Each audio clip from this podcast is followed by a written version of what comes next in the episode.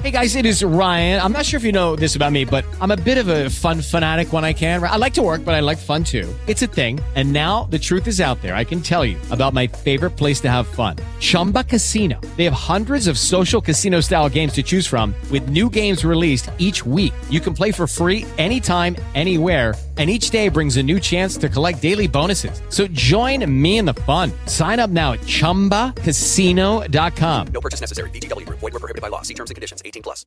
Hello and welcome to my podcast, Cover Monkeys. My name's Roxy and I am your host. This podcast was born out of my admiration for the working musicians around me and a love for the nuance of live music performance and long form podcasts. I wanted it to be a forum to take inspiration from your local heroes, to create a community in our industry, and to see how working musicians around me have made a living. I also just really wanted three hour conversations with musicians I really thought were awesome on a selfish note. So I hope you enjoy this chat. Um, this week I had Alex Wesley on the podcast. I learned a lot of new things I didn't know about him, which was awesome. Um, Alex is the guitar player, keys player, vocalist uh, from Gorgeous George at the moment. He's got oodles of experience, solo and power trios, and now in a five piece. He was super fun to chat to. Uh, we did get bit drunk during this podcast, so um, apologies if the quality of conversation goes down. I'm sure we'll do another one before I leave because Alex did not shy away from talking. um, he's currently playing with Gorgeous George in Lockstock, Dubai, and doing a lot of freelance in and around. He also recently got signed with Universal Dubai, which is really interesting. So we had loads to chat about. We got into lots of that, into his craziest wedding stories, some of his audience interaction, because he's a great frontman. So um, I really hope you enjoyed. There were some audio dropouts towards the end, so there might be one or two places where you go, oh, what's going on? I'm still fighting with my interface at the moment. But I really hope you enjoyed this podcast. I had a lot of fun. Uh, it's a bit longer than three hours, I think. So um, if you've got a really fucking long drive, this is the one to choose. Right. Hello, Alex Wesley. Hi. You alright? Yeah, good. Um, cheers, everybody. We have drinks. Cheers. We have. He found beer. Is that even your beer? Uh, nope. That is definitely not my beer, but um, thanks, Jim or Paul. Jim or Paul? or maybe Jake. Maybe who? Someone else who doesn't live here. Oh, fair enough. Um, right, so um, I wanted to get Alex on because Alex done a lot of um, a done a lot of weddings, yeah, I've done a few. Yeah. and uh, you did a lot of uh, because he plays keys and sings and plays guitar. Like, was guitar first? Yes. No. Well, depends how you look at it, really. So I played piano when I was really young, about four through about six, but then then moved schools and there wasn't piano lessons available at the school, so I Right. moved into recorder because that was all there was. Because that's You know. how you get the girls. Well, that's you know that's what every that's what every budding musician does, right? They play the recorder. Um, so I did that for a while. Were you good at the recorder? No, I have a vague recollection of um, of it being decided that I, I certainly did not have an aptitude for the recorder, and there were there were people, I, I, there were people who. I don't, I don't remember what they're called, but you know, you've got your recorder and then you've got your, your the bigger ones and all The alto stuff. recorder. I know Yeah. this shit because I was kick ass at recorder. Oh really? yeah. Oh well, there you go. Yeah, no, the, the girls in My, my, sister had an alto one. It was the it was black and white. I don't think. aren't, aren't all recorders unless che- unless they're cheap black and white. No, they. You, you, Yeah, my, like- my keys player has a wooden one. She's played one on like a really? stage Oh, wow. with Os Mutantes in Brazil. Fair play. So, I mean- that's that's hardcore. Yeah, I remember that there was there were girls in primary school who were much better at the recorder, recorder than me, and they they got to play the bigger ones, and I stayed back. Stayed on the little- stayed on the little recorder, And the whatever little it's called. whistle. Mm. All right. So you played recorder. Yeah, I played recorder, and then then uh, about ten, moved again, and there was a music school, and at that point I started playing loads of different things. Like I played a bit of trombone, I played a bit of drums, I played a bit of classical guitar. I kind of re-picked up the piano in a more keyboardy sense at that point. There was like drama lessons and orchestras, and I kind of did a bit of everything. And then Were your parents musical? my mum's musical. Okay. Yeah, my mum's musical. My mum played piano to grade eight when she was a kid, but we never had a piano in the house, much to her deep seated distaste, I think. Right. But um, I, she had a she had a small Yamaha keyboard with you know the little half size keys, and she can still play Für Elise. Just Amazing. About. And so yeah, m- Mum used to play a bit when I was a kid, and we had this little keyboard. So had you moved? Sorry to interrupt, but had you moved three times by the time you were ten? Oh God, I'd moved more than that by the time I was ten.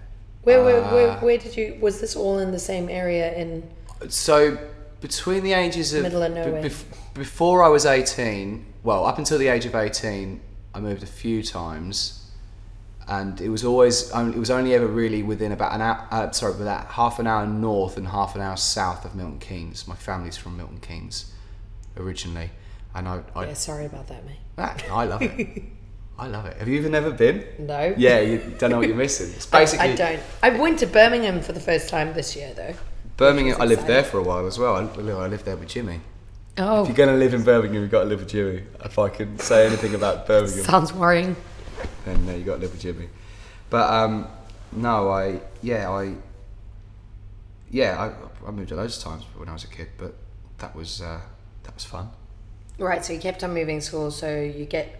So ten years old, you've started playing everything now. Yeah, I played. I was playing a few things, and then and I did that for a few years, very casually and not really kind of thinking about it too much.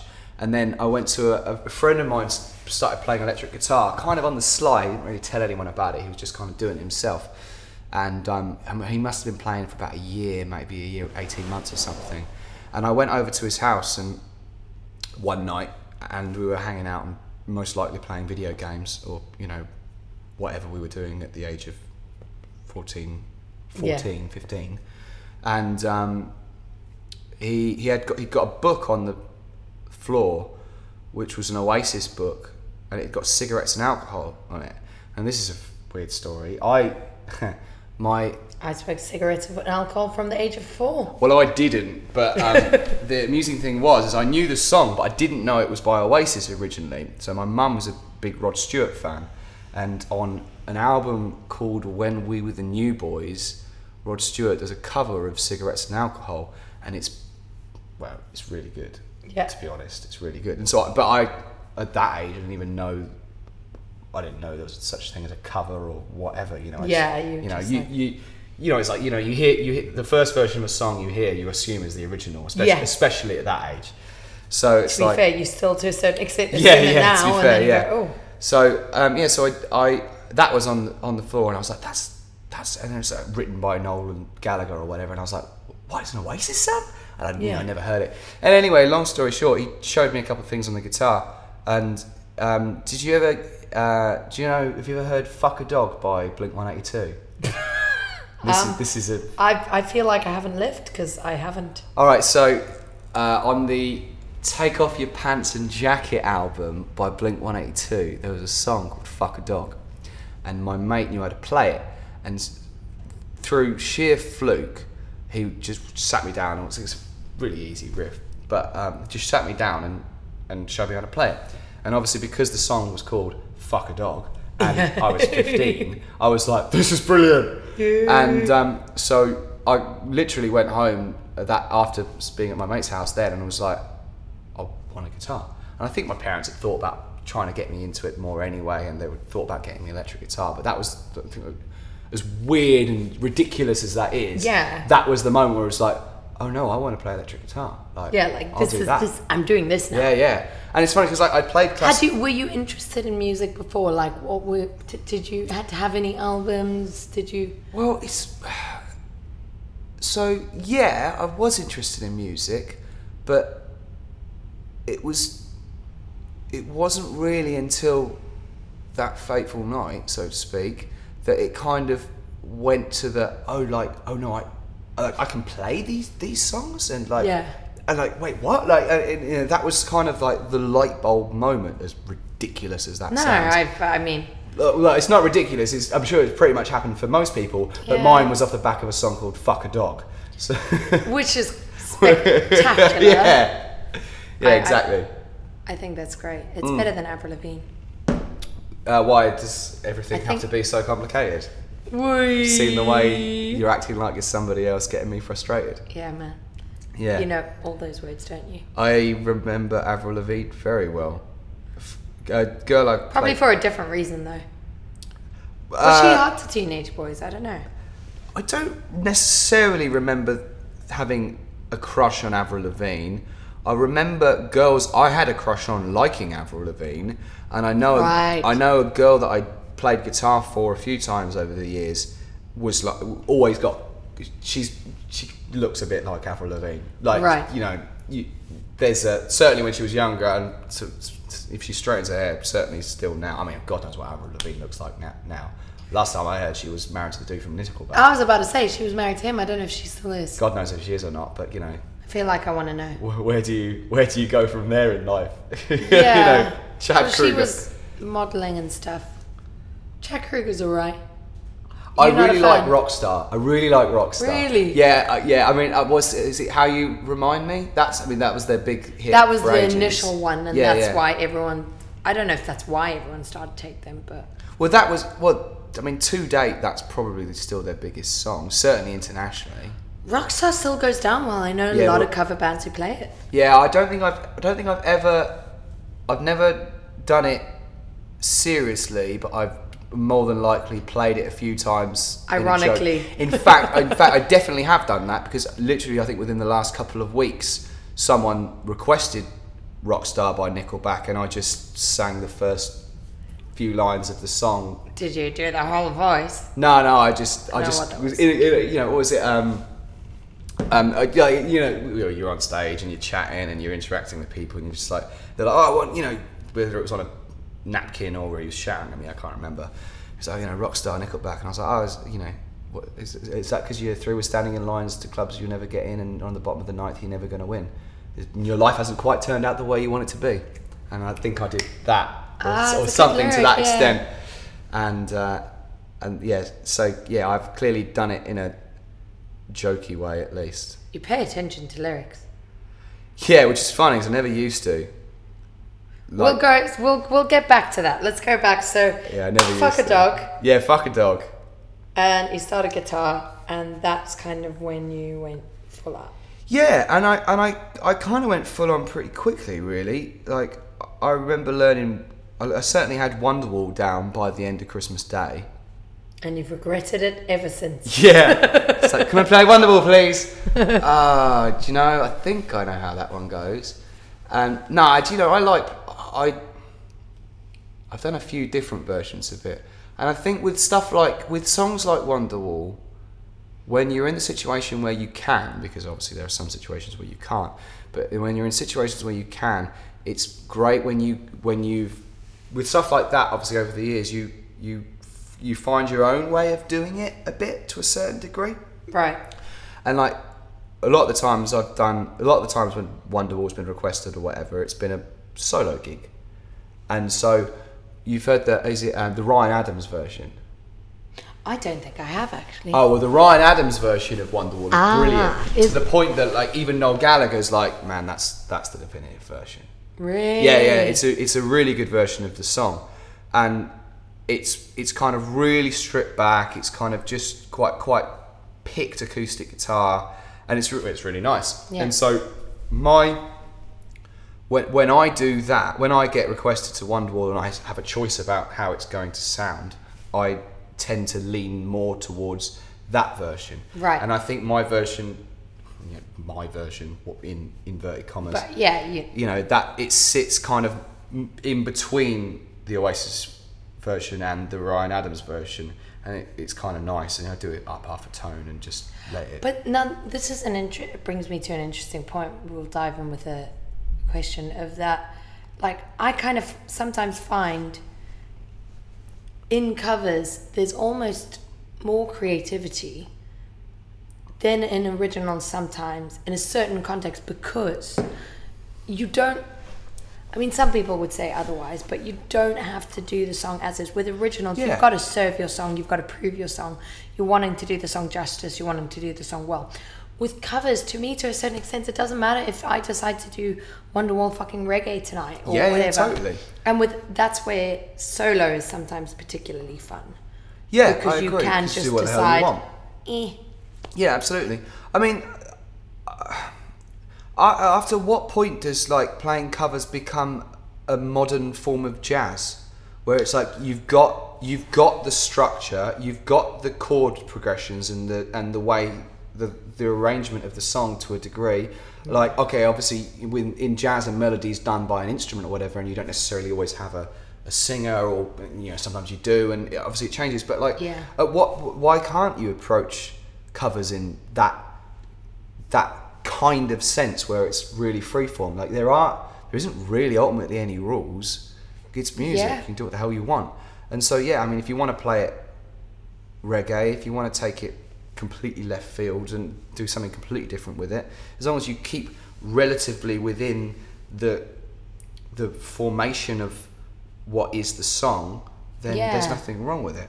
I think that's a really interesting way to word it. Like saying it, you can do it freeform like jazz. Yeah. And like, I think Well, don't get me wrong, I'm no jazz player, but like you no, know, but, but but what I mean by that is when I've had to be. yeah, different story. yeah, the jazz story. Write that down. Um, but I think like still, regardless, the idea is improvisational, and the idea is like listening, and I think that's sometimes something that sets a great band apart from a good one. Is that you'll often find with drummer. amateur musicians. The drummer basically is the thing that sets a great band apart from the good ones. Do you think so? Oh, I really hope Jimmy's not listening. Yeah, yeah, yeah. Well, it is really, isn't it? Like it was, you know. I think it's what Dave Grohl said. It's like you know, good drummer, good band, great drummer, great band. If the rest is shit, that's not going to work. Well, yeah, totally. But I know what you mean. like, I know yeah, what you mean. Yeah, I mean, so much of it is. It's interesting because I. Someone said something like, you know, although all the parts matter, they do say um, that the drummer is kind of the engine for the band. Yeah, 100%. uh, the singer's like the exterior. And the rest are the extra bits that are important, but those are your kind of. There was a there was a um, what's his name? The the guy from one of the guys from Pink Floyd wasn't Gilmour Waters or Wright. The other guy what's the name of the drummer from Pink Floyd? Can you remember? drummer. I, I, only know uh, Waters and Gilmour and, um, of course, what's his name? Barrett. Oh yeah, Barrett. Don't know yeah, the no. name. Um, Nick Mason. Nick Mason. Nick Mason Ah. from uh, Pink Floyd. He was like, um, you know, at the end of the day, a band is just a drummer and a bassist and a, an assortment of, of novelty acts. Yeah, but that's because he's the drummer. Well, yeah, but I mean, I thought it was quite an amusing and Yeah. interesting, in, interesting to be position, fair, really. to be fair, but I suppose that is true. The rest is a novelty act that attracts the people, and that is important. The novelty act. Oh yeah. To- oh yeah. Totally. I mean, we'd be out of a job if we if the novelty act wasn't important. But yeah, I mean, at the same time, you know, you whether it, you know whatever the rhythm is, there needs to be that.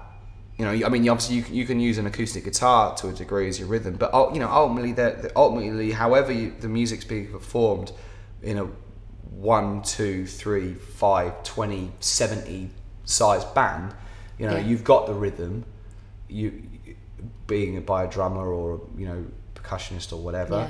You, you know, you've got a bass line. They are the root and the center Yeah. of all those parts. Exactly, Yeah. and then you've got you've got um, you know even if it's a guy freaking waving his hands at the front with an orchestra, I think they call them conductors. Um, Yes. I've heard. I've heard that. Yeah, you know, or you've got um, you know, then then you've got a bass line, and then it, or at least the the kind of root notes of the piece, which I guess ultimately a bass is doing. Again, the root of it. Yeah, and then after that, everything else is just circumstantial. Bro, we can call it like roots and wings. You know, like they're the roots of the band, and like the rest is like wings. You know, like that's the kind of tattoo. you Mm. Well, like know, Paul McCartney get and wings. I don't know. Right. So you grew up in Milton Keynes. You Yeah. started at about 14, 15. Fuck a dog. Properly. And then you start forming bands, I imagine. Yeah, yeah. Um, like the first year of playing guitar, I was kind of like just finding my feet with it. Then I got an acoustic guitar, and I kind of jumped pretty hard into it. Were you singing at this point as well? uh, very quickly, very quickly, I, I mean, around that time, I'd done a bit like my um, like my parents would go to these like with this you know cl- um, like a club, a workman's club, and there was like Right. karaoke night. And I remember being a kid and and being out with my parents on a Saturday night or whatever night, and it was like there was karaoke, and I was like, oh, I'll have a go. And I remember enjoying that quite a lot, and that was, that was probably a that was For those of you who don't know, Wes is an is a avid frontman. I've I've done a, I've done my fair share of fronting, even though I'm doing it less at the minute. Much to the, my my heart Chagrin. break. Much to my heart break on a weekly Yeah. basis. We'll talk about that too, because I, I do think the frontman dilemma is an interesting one. Yeah, it's uh, well, it's uh, certainly a, it's certainly been a learning curve To not be the frontman. to not be the frontman when all you've really known.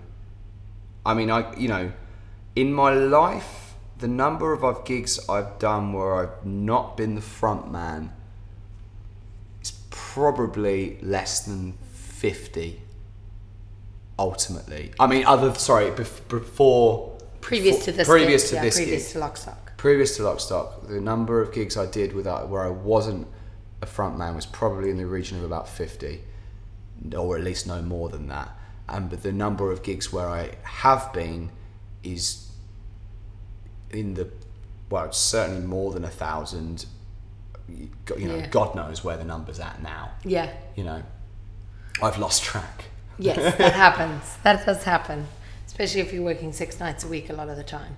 Yeah, And yeah, I mean, it's different because like I find that as well. It's it's even just a learning curve. Like I did my first gig as just a guitarist. Now hmm. whether I'm at that level yet remains to be seen. But you know, where I was just an acoustic accompaniment for a singer. yeah, yeah, yeah, yeah, totally. and that was really interesting because it was like oh i have to follow like and she's she's amazing she's great and uh, the limitations were maybe more my stuff but it was just weird because you're going to someone else's repertoire eh? which you're not used to doing you're used to usually. Oh, so this like is you backing people now? yeah, yeah, I was yeah, yeah. backing a girl, and I was like, I'm used to going with my repertoire, and I'm used to going with what song I think should be next, and then Mm-hmm. Yeah. and not in a sense, it was just more like, oh, what? Like she was just, she would go, oh, do you know this song? And I'd kind of be like, either yay or nay, but still, like someone else was taking that responsibility, mm. Yeah, yeah, yeah. and it was weird. Mm. Like it didn't. I was kind of like, oh, because I could trust her, which was great. Yeah, I think if she wasn't good enough, then it would be like mm. really disconcerting. But I could, and that was quite. It was a weird feeling, like, Yeah. oh, I'm not responsible for everything right now. I'm just, I'm, I'm just playing. Yeah, it's kind of that situation's kind of relaxing, but it's kind of not at the same time. I get, you know, You almost feel more comfortable when you're in control sometimes. well, it's not- do you know, I don't even think it's a con- it's, it's not even a control thing. It is just purely a comfort thing. It's because it's because I've done something so many times, so often for so long.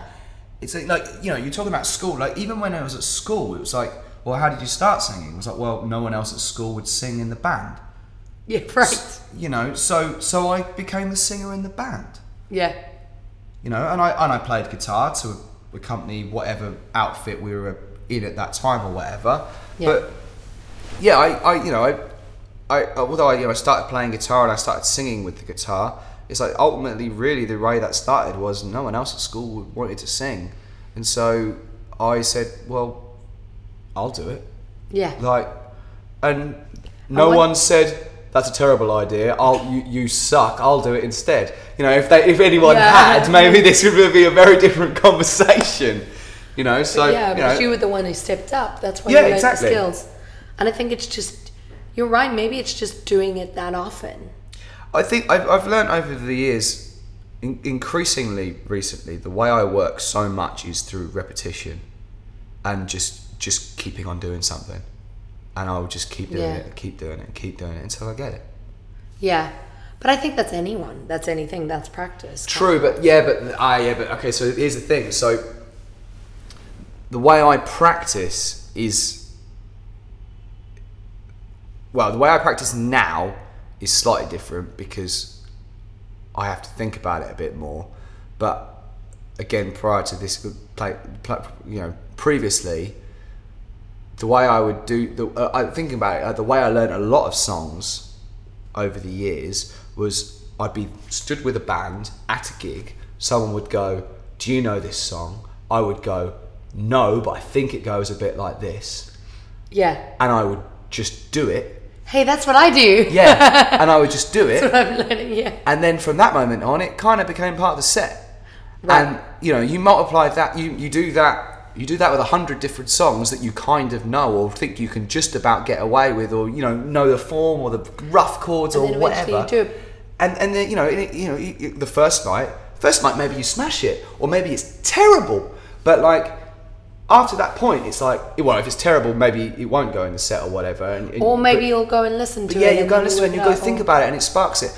I don't, I, I, th- Or I it's a bit better the next time. And yeah, like, exactly. I- it's a it's a very different way of learning to a lot of people, and like because it does often result in car crashes. Yeah, yeah, Which you've seen me do Well, multiple times. you know, But and it's one of those things: is there a wrong or right? Because people enjoy seeing, or at least I think, and it depends what context, of course. yeah, It depends. Context is huge because if I've got a dance floor at a wedding, I'm not going to try something. oh, I would, I'd still do it. Yeah. Yeah, I, I've, I, 100%, I've done it. I've done it loads of times without a doubt. Yeah, 100%. If I'm solo, oh I will. Yeah, if true. I'm with a band and we've got a set and I don't think it's a good recognition and everyone's dancing, we'll keep on with what we've got. I, I will, Yeah. but again, if it's context, because you know when you can make it work. yeah, yeah, yeah, totally. Whether it's through comedy, whether it's through, I know the song will work, so even if we do fuck it up, Yeah, yeah. if we keep the foot on the floor, we're fine. Yeah, yeah, yeah. Well, I guess in, when the situations where it's come up, I've always been blessed by being surrounded by. I guess when I was doing weddings, it was always ninety-nine percent of the time it was with a three-piece. So I, I would, I, and I know the guys I had on drums and bass. Then there's a list of those guys, and they're all fantastic. But um, I like I knew I could do just about anything, and they'd be fine with it. Yeah. I mean, maybe I was less comfortable in the early years, but everyone is. But like, uh, yeah, I, I, I very at least very quickly realised that I could just do if you if In a three-piece context, it's worse Oh, in a because you can lead so it because you can lead it melodically. Because even if the bass player and drummer fuck up most of it, you can still Yeah, lead yeah, yeah, thing. exactly. So as long as they're decent followers, Ultimately, I- have you ended up in a situation where they couldn't follow, like, or where you had the wrong person on the gig, or have you always just had great players? Um, well, I've certainly had people who I haven't called back. The, this might this, mm, well, so the way I always, the way I was with the three piece when we were doing wedding, like there was a point a few years ago where we did we were doing a lot of gigs. Like we did, I think it was 2013. We did 250 gigs in a year, and I would say most of those were the the, the very sizable chunk of those were with the band. I don't think I was really doing any solo gigs at that point. Right. So so it was, they were all band gigs, and at that point in time, and you know, the couple of years previous to that, there were the lo- numbers were lower, but you know, it was still 150, 200, and then you know, 250. Yeah. Or, you know, w- that was In kind of- those ranges, In yeah. those ranges. So you know, we were gigging a lot, and there was one guy. There was one guy who was who the bass player I was playing with recommended at the time, and he was like, you know, let's get him in and we'll do a rehearsal with him, and then you know he'll be good for a dep. And I begrudgingly said yes because at the time my attitude was, I If you need a rehearsal, you're not good enough. well, there is, yeah, yeah. I mean, Not entirely. A rehearsal, uh, yeah. Well, to be honest with you, yeah, that was completely my opinion. But but in my slightly more formative years, I will understand. I understand that a rehearsal will always make you better. Yeah. And 100%. you know, a, a band that's rehearsed at least once before a gig will be significantly better. In a mm, better, will they be better? They'll they might be musically tighter or certainly more on point, and they'll be certainly more prepared Yeah. than that. Better is a different thing because when in that moment of spontaneity and that moment of insanity, then anything can happen. Sometimes there's a and creative magic that yeah, and happens maybe from a new that thing, will yeah. be better. So, so better, I guess, better or worse is ultimately a completely uh, is a matter of perspective and opinion and Perspective, subjective, Yeah, exactly. circumstantial. uh, You can't know. But anyway- generally, the idea is Yeah. a rehearsal is better than none. Yeah, Oh yeah. Yeah, yeah, genuinely. But my attitude at the time was, other than this one rehearsal, and I'm, I, it happened for me to appease the bass player at the time, and and after that, I didn't ever do it again until much later. Um, my opinion at the time was, if you can turn up, get through the gig, and smash it, then I'll book you again. Yeah. And if you can't, I won't. Yeah. and um, and this guy turned up to the rehearsal and didn't even smash the rehearsal. And within Yeah. within about within about five minutes of him being in the room, no, no, do you know what? Within about fifteen seconds of the first song, I was like, he doesn't know it. Like, and you know, he was a friend of the bass player, and you know this, and I actually, well, Was he a nice guy? Oh, he's the, uh, he's the nice he's a nice guy. He, he plays with a few people that I know. He's a he's a respected drummer in the circles in which I'm from, but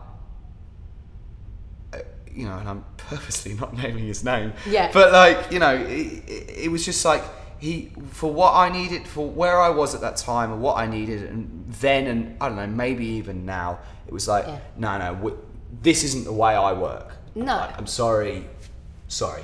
Yeah. And, and well, I don't argue with the bass player. I dragged him outside. So what him. you said in the rehearsal, you were like, sorry, this is Well, I didn't want to. I didn't want to lay into the drummer because I'm not an asshole. But the bass player was sticking his heels in and being a bit of a dick. So I took him outside. The, I t- I literally, I literally was like, "Get outside right now!" like, and I stood outside the rehearsal space that we were in, and I was like, "No." He's not doing the He's gig. He doesn't know it. Yeah. He- you know, he doesn't know the stuff. He's playing outside." We've gone his out depth. of our way Yeah, yeah. to make a rehearsal for him. Yeah, exactly. And he hasn't come knowing his Yeah, shit. and it was like, I don't have time for this. We've got, you know, X number of gigs coming up. Like, fuck this. What I, I know the songs. You know the songs.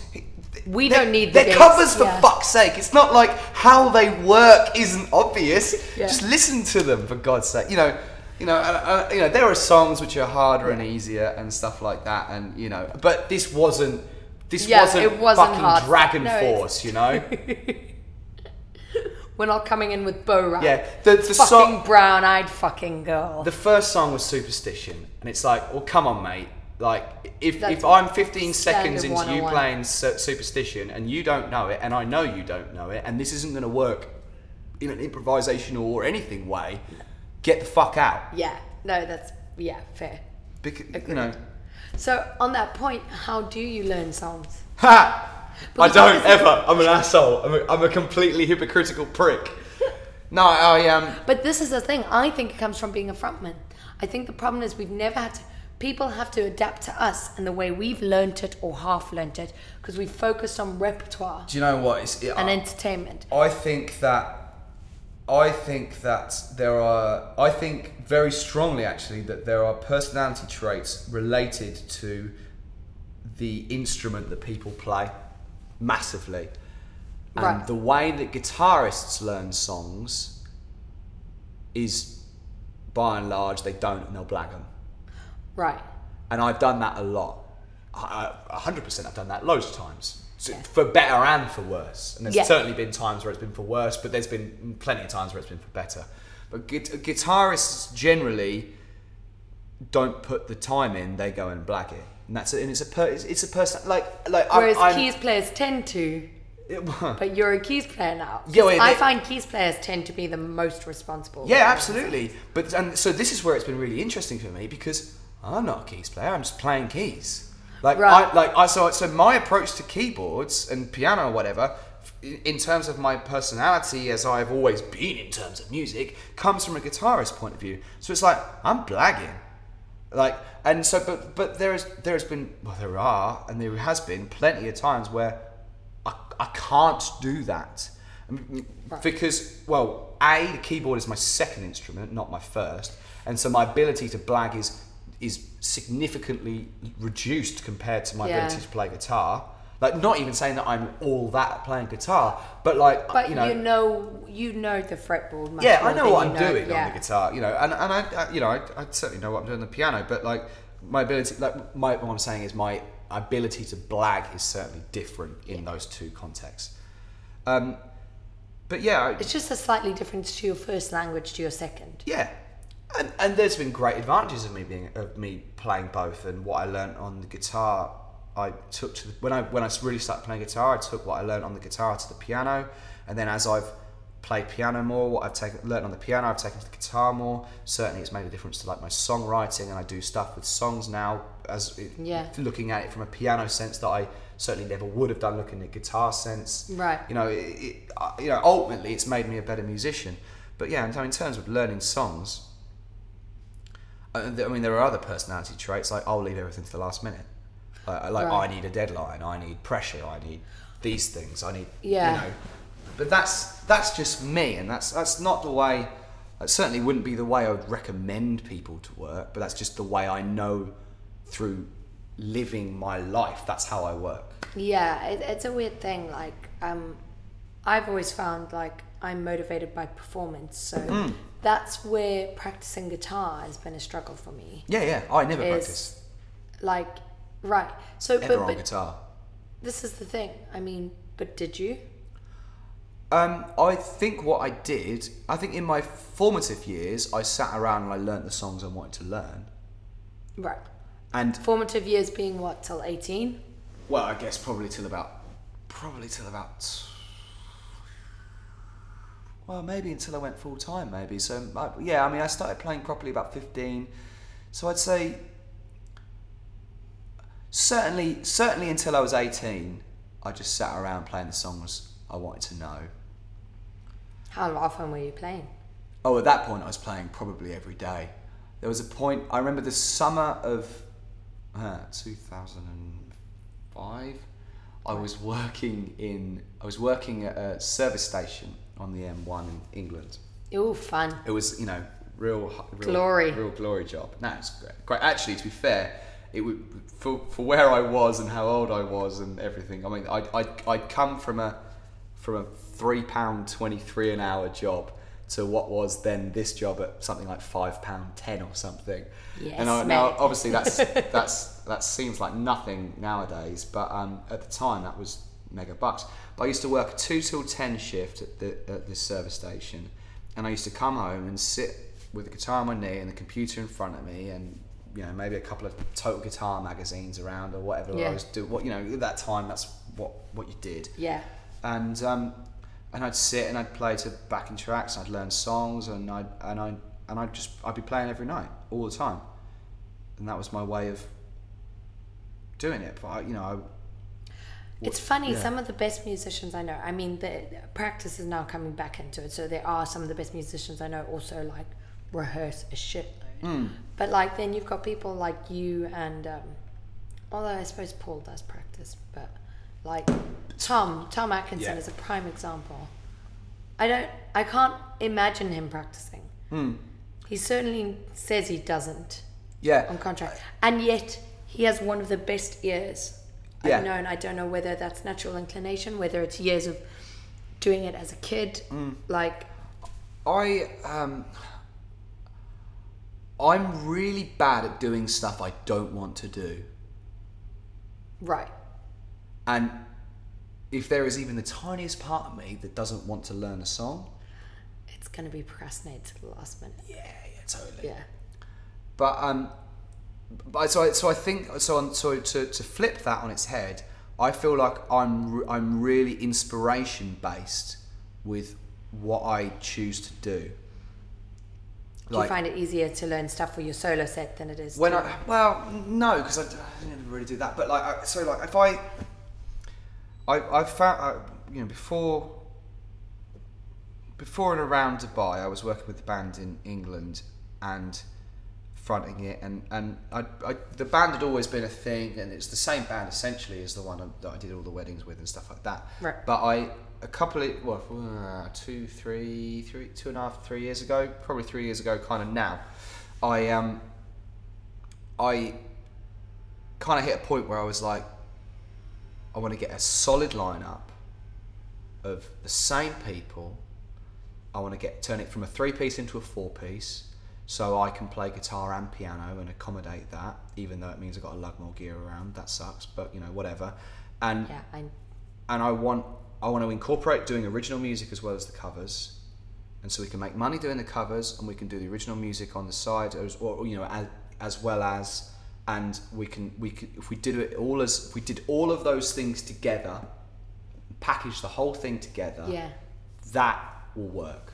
use the covers and this is something like uh, i've been speaking about with my winning band is i think uh, people can be quite allergic to this idea of no we don't do covers or we don't do original or we, uh, yeah. and it's like and i don't think they're that separate like they are and they're not it's all entertainment and i think look if covers gets people to know you and you get to be able to it gives you the finances to do some of the music you want to do then involve them Do you know? At the end of the day, from my perspective, it's it's it's pure. It's it's a combination of snobbery and incompetence, right right? The Beatles and the Rolling Stones. First, well, the, the Rolling Stones' first album was a cover album. Yeah. Now you're going to tell me that Rolling Stones are a shit band, or, a or, cover. or you know, or a cover just, band? just a cover band yeah yeah. You know, the Beatles. I mean, the Beatles is of always the one you can go back to because that's where they started. And I Yeah. think, Yeah, you know, Hamburg. And I think it's just stupid. I don't know. Everyone always goes. There's always this thing that people say, "Oh, it wasn't like this before. It never used to be like this." So yeah, it was. You used to go out and play workmen's clubs for any money you could get because that's how you survive playing music. Yeah. And that's how you survive playing music. It ain't pretty until someone gives you a million quid, and that doesn't happen very often. Yeah, and I think some people say, "Oh, it was easier back in the day," and I'm like, "No, it No, was it different. It was just yeah, it was different. It was just different." Because they say, "Oh, if you were good enough, you'd get booked," and I was like, "Well, I mean, it's- that's certainly not the case now. 'cause there's plenty of crap bands getting booked. Um, the same way it was previously. There were Yeah. also crap bands, and Yeah, yeah. You, you're saying, oh, the the good stuff got out there, yeah, but also shit stuff did, Yeah, and there was great stuff that was never heard as well. Yeah, absolutely. That always happens, and so yes, you life, can't get the same contracts you used to get, but you have probably more of an ability to make a small living or to find your niche that's in fucking Germany, Berlin. Yeah, yeah, absolutely. Well, I mean, you know, the internet's blown everything completely wide open. But I mean, yeah, I mean, ultimately, But what's your opinion? Because you got signed, so what's your? Because you've of course got a couple of albums, or you've got. I know I've heard one that you recorded, but I don't know if you ever released it. all right. So, So, what, yeah, go through your timeline with originals. my timeline with originals, um, I guess, when I was a, I think I started trying to write. Mm, Quite probably about a year, probably about a year or two after I started playing guitar, Right. and it kind of just happened fairly naturally. But I didn't, you know, think of myself as like a songwriter, and I was certainly really, really uncomfortable about the whole thing. Like I wasn't, I was not. It's a vulnerable place. Oh yeah, yeah, Yeah. hundred percent. Yeah, and. I- So, so it took me a long time to, to, to move past that.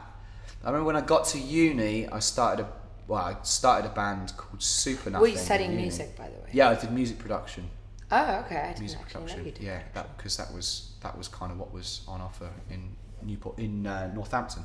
Because although I know ACM and BIMM and all that stuff was around at that time, it was never something that was I didn't I didn't know it existed. Right.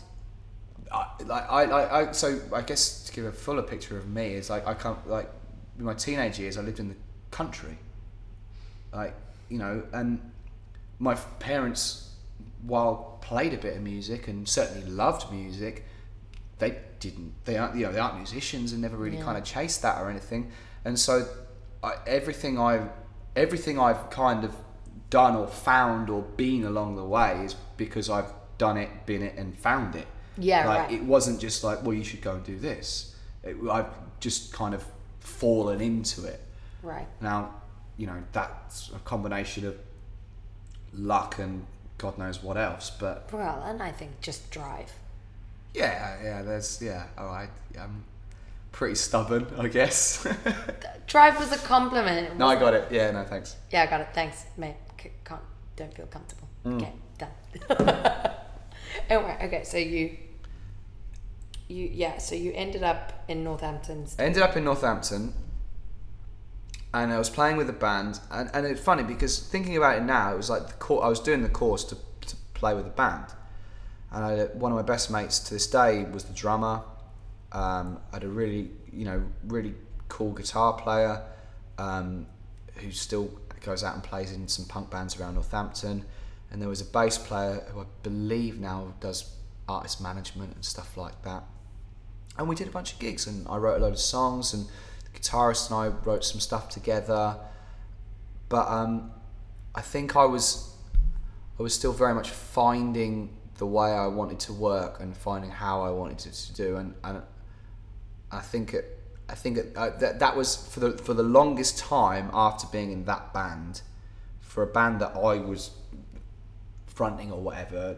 Yeah. It was a three piece. There wasn't a second guitar player. It wasn't until much later, like literally three years ago now, that I kind of wanted to get another guitar player in and did it like that. Right. Um, you know, we had our creative differences or whatever, but it was, you know, Was that with the particular three piece? No, that was with the that was with the, the uni guitar player. To be fair, but it was really interesting. I mean, I, like not in a bad way, but like looking back now, it's it's hilarious. It was you know classic band. It's it's the, There's it's the always same band crap. drama. It's the same crap. It's always the same stuff. Correct. It's so funny. Like it's just one of those things. I remember saying to my cousin, um, Jamie. yeah, yeah, yeah. Yeah. So he's a phenomenal musician, absolutely spectacular, very similar to you. Sings, plays keys, plays guitar. Yeah. Good on all of it. I'm listening. I just need more vodka. Keep going. yes, bring the vodka back for me as well. Good idea. Sorry, Paul. Um, we can pause it. But yeah, like Jamie was, um, he was uh, going out on contract, uh, his first contract, and you know, my aunt who's a phenomenal musician as well. They were all like, "Oh, he's gonna be fine. There's not gonna be any band drama." I said, "Look, no matter where you go, no matter what you do, there will be some form of band drama. Whatever you do, don't bang the singer, but otherwise, Yeah. there will be some form of band drama." He was like, "No, no, no." And of course, what happens? There's band drama. There always is. Sugars, especially on contracts. it's Yeah, yeah. Worse. But even in wedding bands, it's just oh, he doesn't groove right, or that person doesn't learn the song properly, or we feel the beat differently, or I don't like that person's tone, or that person's too loud, or I bullshit. Uh, well, in wedding bands, I never had much. I never had any drama, to be honest with you, in terms of wedding band. Well, I had very. I would say I had Minimal. incredibly minimal drama. Yeah. Because Well, there's not drama. I wouldn't call it drama. There's differences, but it's never that drastic. the way there was only really ever a couple of occasions where I had the same lineup for a lot of gigs. Right. and, I, and it wasn't to say it wasn't to say that my list of people didn't play a lot of gigs with me because they certainly did, but in terms of actually having like a solid lineup for a year or Cheers, whatever. by the way. Oh wait, on, let me top it up with orange juice. Um, that only really happened a, a couple of times until it got to the you know the four piece later in life, and um, you know I'd I'd uh, cheers. Cheers. I had Jimmy and Jimmy from Jimmy, Jimmy and uh, a guy Jimmy named, Holiday. Jimmy Holiday and a guy named Kev Cook. That was um, well, actually no, I just go go back even further than that. So the band was called AKA. Um, it was originally myself, a drummer named Kev Hickman, and a bass player called Alex Preston, AKA, We see.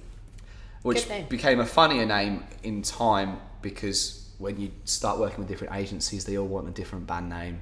And so, you know, you Right, end up with yeah. like seven, eight, nine, ten different band names for the same band.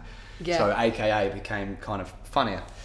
Um, so yeah, they so they, they were the uh, original lineup, and then the drummer kind of went off to play with a blues musician and a and a drummer I was working with. A, well, a guy I knew who played drums, I was working at Yamaha with. Kind of s- to the absolute credit to him gener- generously. I will never truly be able to. At the time, he saved my ass, but um, yeah, he stepped in and played drums with me then. A guy named Matt Right. Allen, and he was amazing. And he did. I did my, he, I did my first weddings with him because I, I got Was this straight out of uni? no, no, no. So straight out of uni, I was working at Starbucks. So did the idea of covers not come to you then? Oh, that came much later. So that's interesting. I find that so weird, so strange how many people come out of music and don't see that line of work. Well, I- Is it I- that you didn't see it, you didn't know it existed, or it you existed. didn't want to? I didn't know it existed. I, I genuinely, it was it was pure ignorance. No one, no one I knew was doing it. Right. I didn't know it was there. I didn't know that was an option. So I, you know, I, I played in original bands and you know borderline punk bands in uni. Yeah. And and then I, you know, I did a kind of rocky, weird EP in this in my third year, moving into more of a three piece. And then I Is it available online? If no, no, it hasn't been. I, it's, it's on it's on a Dropbox. It's in a Dropbox just safely somewhere. Yeah, just safely Yeah. so that it's there because I might want to one day, but I also I'll really reminisce don't. with it, but Yeah. that, that isn't going out. Yeah. That's not going anywhere. I, I don't release much music for that point, actually. Like Oh, if I I, think I've got some embarrassing shit on the internet. I've definitely got some embarrassing shit on the internet, but like I, there isn't there isn't much of it anymore. There certainly was more. Oh, have you done a clean out? Well, so obviously I, I released an EP in 2009 as AKA. That's a different story altogether. But I did an EP and, and I at the time that was I mean iTunes had been around for what two years at that point, Jesus, yeah. you know, and so as an experiment more than anything else, Yeah. I I think I used TuneCore at the time, which I think is still one of the That big ones exists, now. yeah, I that that's still still a thing. And and I put the music up on iTunes, and I probably made I don't know a fiver. Yeah, I was about to say a pound. Yeah, yeah, you know, ma- and maybe um, you know, but but the you know, Mum bought it. Well, yeah, probably. Or I bought it once because I lost the lost the masters or something. You know, in Yeah. whatever you know, whatever went wrong with my computer at the time. But yeah, no, I I've s- yeah I got rid of it. I've, there's not anything too horrendous out there. And then anything I did which I felt was a bit kind of risque or I was kind of pushing a boundary or trying to do something different with. Last the last time I did that, I did an EP in 2014, and I was trying to take my more songwriting esque songs and do it with more of like an electronic style of production, but I'm certainly not an electronic producer. Right. And so I, I did this um, I did this EP and I printed hundred copies and sold them and then that was it. And I still play the songs on that EP now. Yeah. And uh, my plans to you know, al- future album plans incorporate basically all of the songs that are on that EP Right. but done with the benefit of hindsight and Yeah. knowing now what it was it was a stepping it was a, it was a But I think it was a place in my life Right, but obviously it did well if you made some money back from selling those EPs. I think well, I sold them all That's I, I wanted to print a hundred I printed a hundred and I sold them all That's great. That's amazing. But that, that's the thing. The bar for success in original Hmm. music is quite a weird one. And Yeah. what is it? And uh, yeah, to make a profit, there's this really weird line. yeah and this is I mean original well original music's crazy I mean yeah there you know for every for every Ed Sheeran there are there's ten thousand Alex Wesleys We. Does that mean just talented musicians? Well, I wouldn't even say that about myself, but like you know, I- th- But I'll hear you say it but I'll hear Sorry, you what say was that? No, but like you know, for for every there there are so many. What what I'm, maybe let's not use me as an example, but, But I know what you mean. There are so many talented musos who have written loads of songs who are trying to make it as original artists. yeah, And, and, or people just making music. yeah. They It- like you know because I mean. For, we, you know, you guys, you know, you, you said talented muso. I mean, that implies people make, you know, playing instruments and stuff. But there's just as many great people on a laptop doing amazing stuff. yeah. which a lot of the time sounds point. significantly more professional than anything us, you know, Us musicians. talented musos, you know, ever could make. And and, Right. and it, so it's really funny how it works. So the, the bar and, and the way it works is completely skew if and I mean, I do want I do want to get to like where you want to go, uh, original music wise, but I want to go back into first into so you got out of uni and worked at Starbucks. Yeah. How long? What were you doing at the time? Well, I worked my way through uni. Also, tell the story while I go wee. Are you gonna go wee? I need to go wee. Well, why don't you pause it rather than like? okay, we'll pause it. You are sufficiently pringled and smoked and whatever I don't smoke. necessary. Sorry, yeah.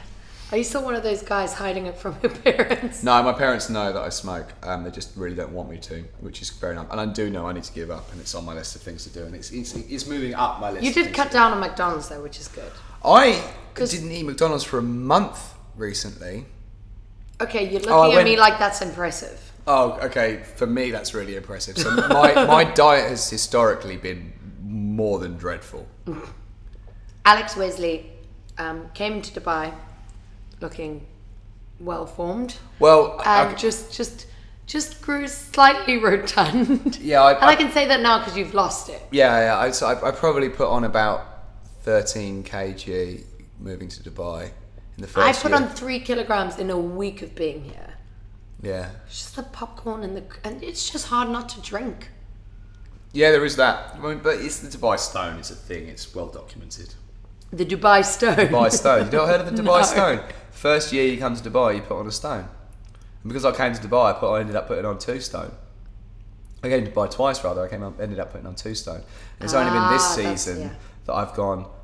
Okay, I just need to think about this a little bit more. And and, uh, and yeah, my exercise hasn't really changed. I've just Stopped stopped, eating, quite so much. all the food. But in the last month, month six weeks, I've gone veggie. Yeah, you mentioned the other night. Yeah, I've gone veggie, and um, I did it before, and um, and it's good. I mean, but and obviously, as a, off the back of that, I haven't eaten any McDonald's because I do love a quarter pounder with cheese, and that's you know, Not veggie. it's not veggie no. as, it, as it transpires. But I did see some McDonald's when I came in, and what was that? Where was Um, that? Oh, that might not. That might not even. Oh, that's Nan. No, I had a Nando's, but they Ah, do a fantastic halloumi and mushroom wrap. Oh, that sounds It's really good. amazing. So I've got to save for later. But Oh no, I, I, I went to McDonald's drunkenly last Friday and went and got a.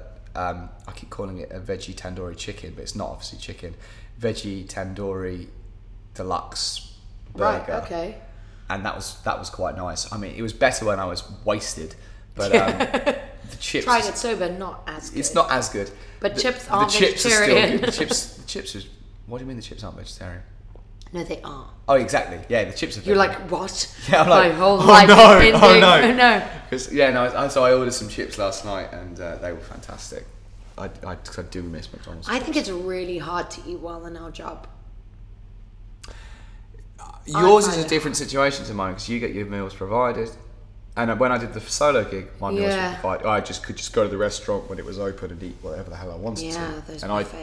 I gouged And down did. cheesecake like it was going out of fashion. Oh god, it's not even the cheesecake; it's the hummus. And the room service. Oh my god, the room service. Did you get free room service? No, I didn't get free room service. Oh, but you just have no self-restraint. Bit me in the ass later. But um, it was, uh, I mean, like, I was at the Waldorf Astoria. Like, you don't really find many hotels nicer than that. No. And so everything was just, it was, it was ridiculous. That was my. Is there still a solo gig there? I imagine so, but I don't know who's doing it. Oh, okay. That's But if anyone gets it, well, you'll be playing to no one, but your life will be wonderful. Yeah. You're quite far away though. Yeah, the Palm's funny because it's a very famous part of Dubai, but it's if you're far not away from the normal humans. Yeah, really, it's like unless you unless you're actually um, unless you need to go to the Palm for a specific reason, you don't go to the Palm ever. Like Yeah. Like since not being on since not playing on the Palm, I've been to the Palm twice in And a you've been year here and like a half. Yeah. Wow. And one of those times was to show my parents where I was playing.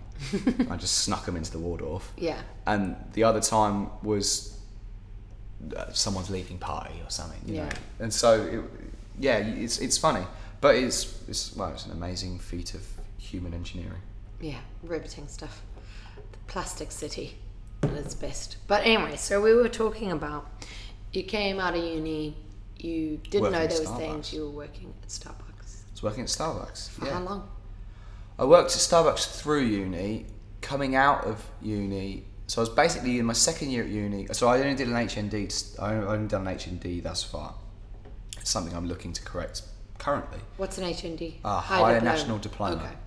So it's basically like two years instead of three.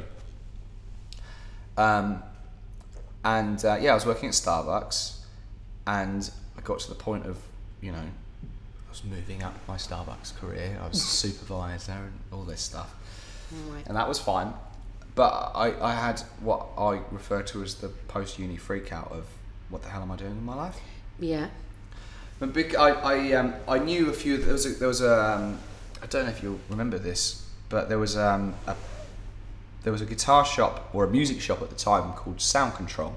Ever hear of No. I wasn't in the country. Remember, Ah, I've right, only yeah, been yeah. in England three years. Okay, uh, so so yeah, ten. Well, about yeah, about nine years up until about nine years ago, there was a very large chain of music stores called Sound Control, Right. and they were at the time the largest musical instrument Yeah. retailer in the UK, and they were very big.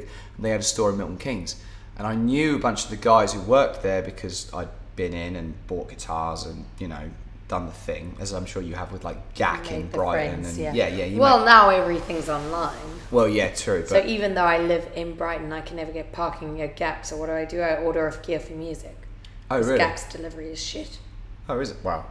Gear4music are honestly the bomb. Okay. They're so good. That, that doesn't matter to you because you're foreign now.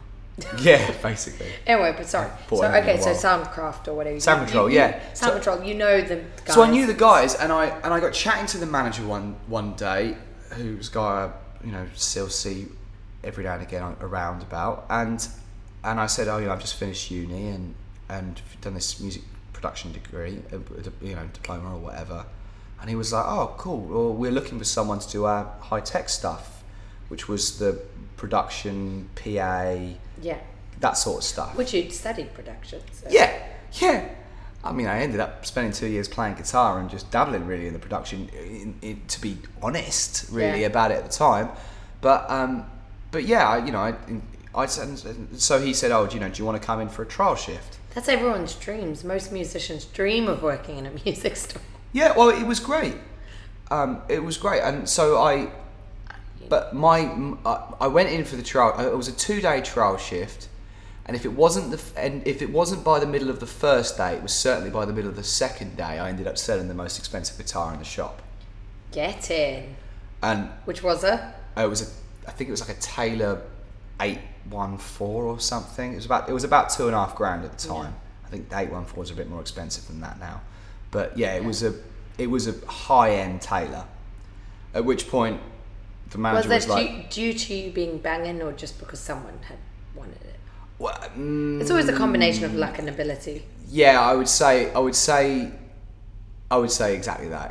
It, I was I don't think I did anything anything particularly special, but I certainly know that I can sell stuff at the same time. Right. So I you know I mean this Certainly is made them feel comfortable spending that amount Yeah. of money with you. I mean this was Yeah. 12 years ago, so I can't exactly tell you the exact specifics of how it happened. I can just tell you that it did happen. But um, yeah, after that, they immediately pulled me aside and were like, "Yeah, yeah, we'll, we'll employ you." Yeah, like you you just sold the most expensive because You guitar in the just shop. paid your salary. Yeah, exactly. You've just paid. so- Yeah, exactly. So like, I think we can afford to have you. Yeah. And and so yeah, I I I, I immediately quit Starbucks and um and went to work at Sound Control, and I worked there for about a year or just just shy of a year, Right. and I really enjoyed it. And I was I was I was really. If I didn't work it out in that first day, I certainly worked it out later. I was I was pretty good at selling stuff, Right. and I was pretty good at um, the incentive of a sales target and the idea that if I beat it, I could make more money. Right. Like that. That really worked for you. Turns out that worked pretty. Yeah, it's, but yeah, that works well for me. I like in those, I can deal with those situations. The only thing that was wrong with it was, um, for me at the time, was twofold. Was the first day of the month was depressing right. because everything goes back to zero Okay. and you have to start again. And secondly, I was so bloody good and I beat everyone every single month to the point that the manager started giving his sales to the other guys to kind of give them a bit more of a boost and incentive. And it pissed me off, frankly. Naturally, yeah. Because I was like, I'm busting my ass doing this and you're just you're just legging And everyone else up. Yeah, because they're not putting the work in. Yeah, or whatever. And Whatever so um is, yeah. So I, yeah, so after maybe I was only there for about ten months, but I remember reaching a point of just like, nah, this is fuck this.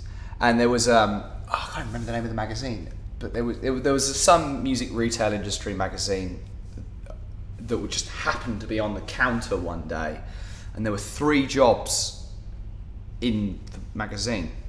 One was for guitar demonstrator for Line Six. One was for UK sales manager for Orange amplifiers, and one was for guitar marketing assistant for Yamaha. Right. So I went for all three of them. Yep. I didn't get the orange one or even interview because, as it turns out, UK sales manager is quite an important job.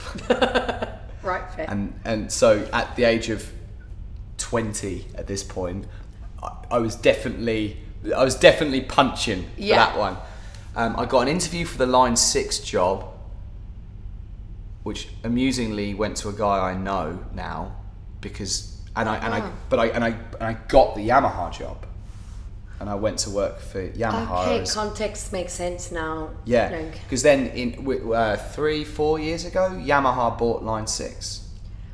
right. So the guy who got the job that I went to went for years ago, I, I now know.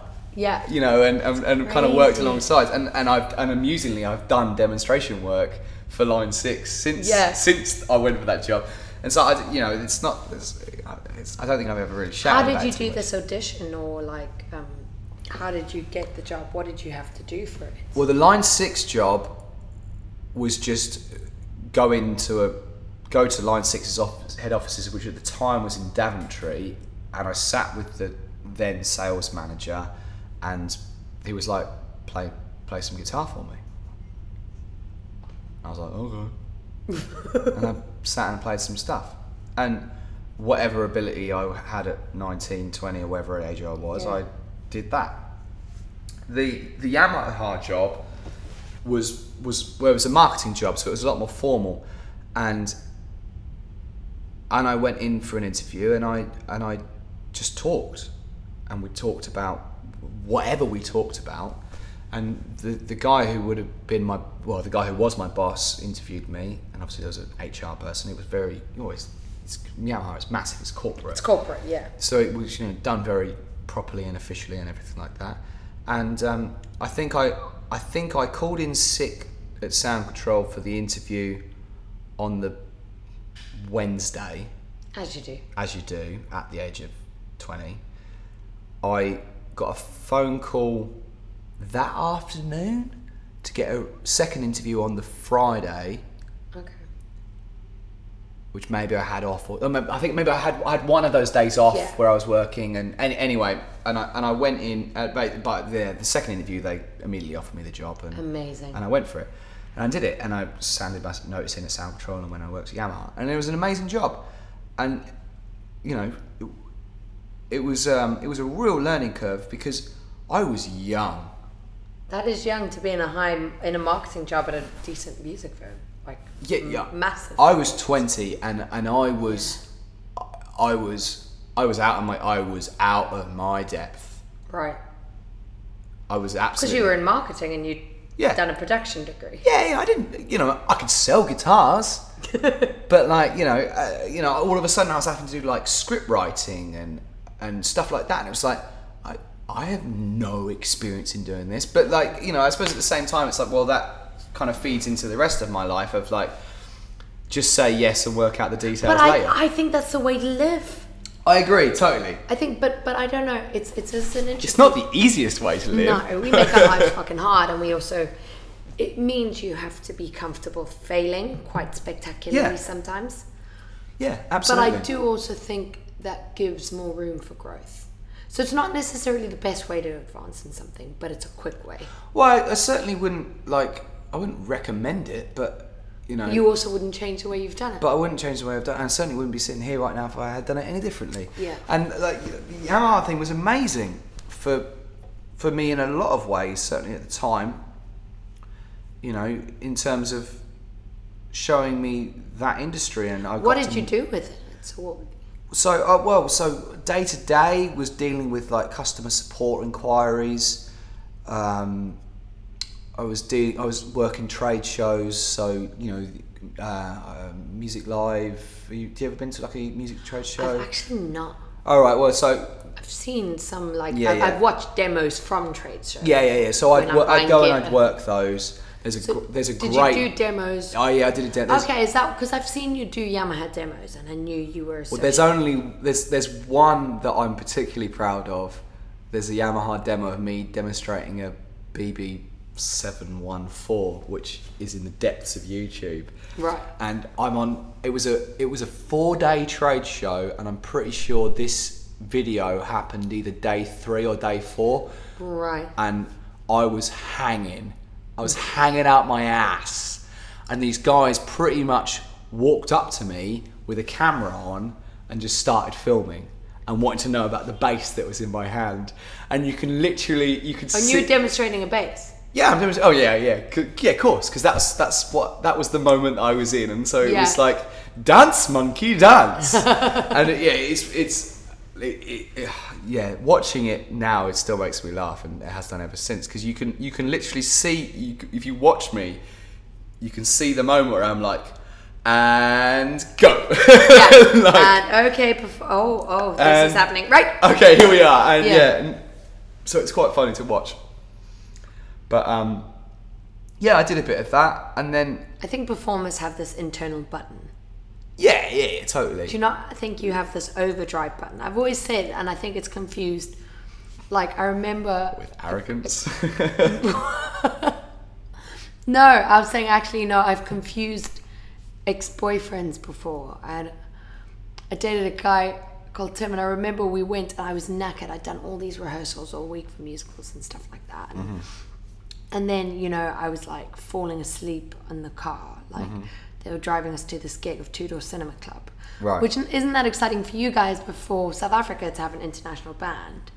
And like, cour- of course I was, it's Africa. super exciting. Yeah, yeah, yeah, yeah.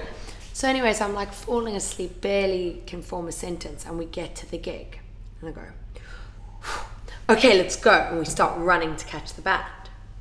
And I remember later he spoke to me. and I was like, "I, I can't. What the fuck was that? Like, how? What?" He was like, "You, but you were dying. What's were You you, were dying, faking it?" and it then was you like, weren't. I, yeah, and it was like, I don't know. There's just, and it's the same with performance. Like, I don't know if you feel that as well. I think as a frontman, you just have this internal overdrive button that you can put on. I don't know if that's to do with a performance thing. I never really thought about it in terms of. I don't know. Yeah, I, I know what you're talking about 100%.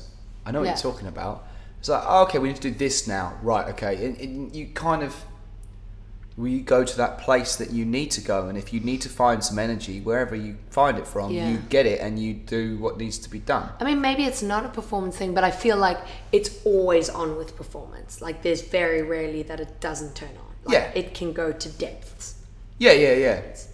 I'm sure you know that feeling when you've done a six-hour drive or whatever to a wedding or whatever. Oh, I've done some. I've done some messy drives. What's your worst time. drive? Worst drive. Oh man, it was a combination of a lot of factors. That that one. The band I was in, well, the band, the guys who were playing in the band with me at the time were going off with another band and doing some pretty tasty gigs at the time. And um, one of them in particular was one of my best mates, and was not. We were having a bit of a particularly rocky patch. I was having a particularly rocky patch personally, and the gig was in the gig was in Edinburgh, Right. and and there was money on the table, and I I made a I made a good chunk of I made a good wedge out of that gig, Right. and, and but I was kind of I I was I was what to be fair that that gig was was a, was a bit of a make or break gig for me. I was like, oh, do you know, I don't even know if I want to do this anymore. Like I'm I'm I'm almost, I'm done. Like, Oh, right. You were on the edge of. I Was was this on off covers? edge. Was it just because? Oh of- no, it was everything. I was like, I, I was on the edge of just like that guitar's going to go on the wall now for a while. Really? What What brought you to that stage? It was a, it was. Was it relationshipy stuff? You don't have to go into it. There's, there's um, there's a great quote which sums up where I was perfectly, and it says, "Before you diagnose yourself with anxiety and depression, make sure you're not surrounded by assholes." Love it. Right. Right. Okay. So, before I diagnosed myself with anxiety or depression, I was definitely surrounded by assholes. Right. But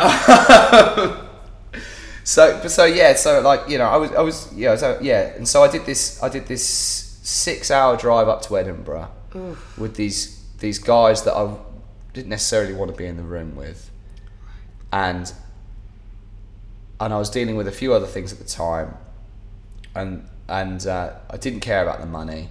The gig was all right, but the, the gig wasn't great and the, the the whole all the time leading up to the whole summer of gigs before that had been like me just depping people in and out to cover these guys where they went off and did all these other gigs. Right. So it was like everything was just really up in the air, really really messy. And just, just yeah, just always more effort. yeah, yeah, it was like I, I was busting my ass to get nowhere, to, to basically help everyone else do achieve their dreams. Yeah. And I was like doing the stuff that I didn't want to do. And were I- you I was- fronting all these gigs? yeah, I was fronting all these gigs. Out yeah. of interest, were you making more money, or was it equally shared between? Uh, that gig, that one particular gig, I definitely made more money than everyone. or was that because you were driving super far? no, because they drove just as far as I did. But that one gig, that that that one gig, I was like, I'm going to pay myself a stupid sum of money because I can, because I want to see if that makes any difference to me personally. Right to how I feel about yeah, yeah. whether like, this is can I can I coerce it out of myself through financial incentive?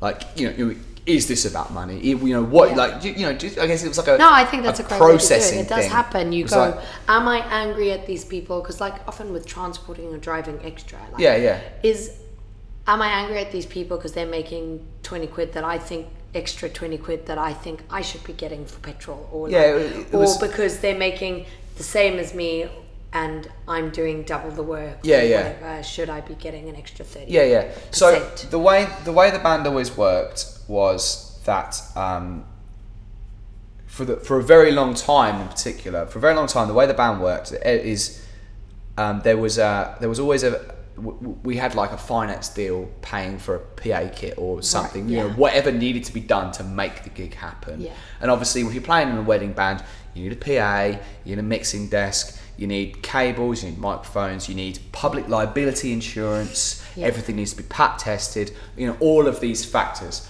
And so there was a sum of money. So we all we, we never. I think I don't think anyone who played with me ever got paid less than 180 quid for a function gig Yeah. right? And it was very rarely that low. It was always two, two twenty, two fifty upwards. Right. You know, and so the guys, no one was ever not looked after. Yeah. Like I know guys, I, I, I, I know of guys who will pay their musicians 150 quid for for a 1500 quid gig. Oh my god. So you know, Right, yeah, that's right. so you know, and and I mean that's great business for that person, but yeah, but people but- find out. yeah, yeah. Well, you know, it comes down to, a, to it comes down to a degree of greed and whatever, and Yeah. you, what, whatever. Like, I'm not here to judge. I'm just saying, on like, I, I never did that. Yeah. It was always uh, if, if I No, took more money, it was because it was because there, I was paying for a PA kit. Yeah. And it all but it is one of but but you do go through that moment sometimes especially because it's always been interesting for me um, i've had this discussion with tom atkinson before like, Oh. where we discuss it is different because like if i'm just coming to the gig as a singer all i need to bring is a mic And sometimes not even that. sometimes not even that Yeah. and you know a guitarist is singing just as much let's say Mm. it's a duo or whatever Yeah. they're singing just as much as I am, or you know, still close to, and they're playing guitar. Yeah. It's really hard to quantify. But then you know, if you've got a drummer and they're just playing drums, but then they're bringing a drum kit and they've Yeah. had to invest in that, so it's a really hard one to kind of go. Should everyone be equal? Should, but I, I agree with you in the sense that if you're not comfortable with it, I think as long as you're open and honest. Yeah, yeah. You've got to, you've got to be completely transparent about it. like and sometimes there is a case like where I'll go, look, I'm not taking this gig unless I get this much. Yeah, yeah, Do absolutely. you still want to do it? Absolutely. that's what I can give you. But the way I approach, the way I've always approached people, more than, well, ninety nine point nine percent of the time, the way I approach people is I'll find out. I go, look, this is the gig. this is where it is. This is how much money it is. Do you want it? Yeah. And if the answer is yes, cool. But I do think there's a thing of like as well. I mean, to a certain extent, I know a lot of people who don't won't say what they make or whether they make more. People know they make a bit more for Yeah, being yeah, a frontman. Yeah, yeah. Especially in a trio setting where you're all playing equally and someone's Yeah. got a PA. So, I, I, like I said, the the thing was is like if you really look at it, ultimately, I didn't take any more money than anyone else. I just took a bit. Like the the PA was coming out of my bank account, and So so, you took the the, money PA got covered for. So you know. We all benefited from the PA. Everyone knew about it. Well, It yeah, was- that was it the way just it that's was. the expense you were. Yeah, exactly. So you didn't take any more money. So you were testing then to see is yeah, it a yeah. money This thing? one particular gig, this one particular gig where I was, I was having a particularly wonderful time Yeah. all across the board, and I was like, what, you know, and I- it was you know, life is just a big experiment of the self or whatever. I was like, okay, what happens if I, you know, is it about the money? Does that make a difference to me? And and it, it really didn't. It No. really didn't make a blind bit of difference. And and I, I um, It's always about the gig. the, the the two other guys I was on the gig with, they they stayed in Edinburgh that night. Because I did, because they were like, you know, have you booked a place for us to stay and all this sort of thing. And I was like, well, to be honest, I don't, I haven't known what I wanted to do. Yeah. Like, if you want to stay, then get on the bookings.com and Yeah. sort yourselves out. And they're like, "Ah, you know, Right. whatever. It's like, and, Managing and I, I drove fun. back.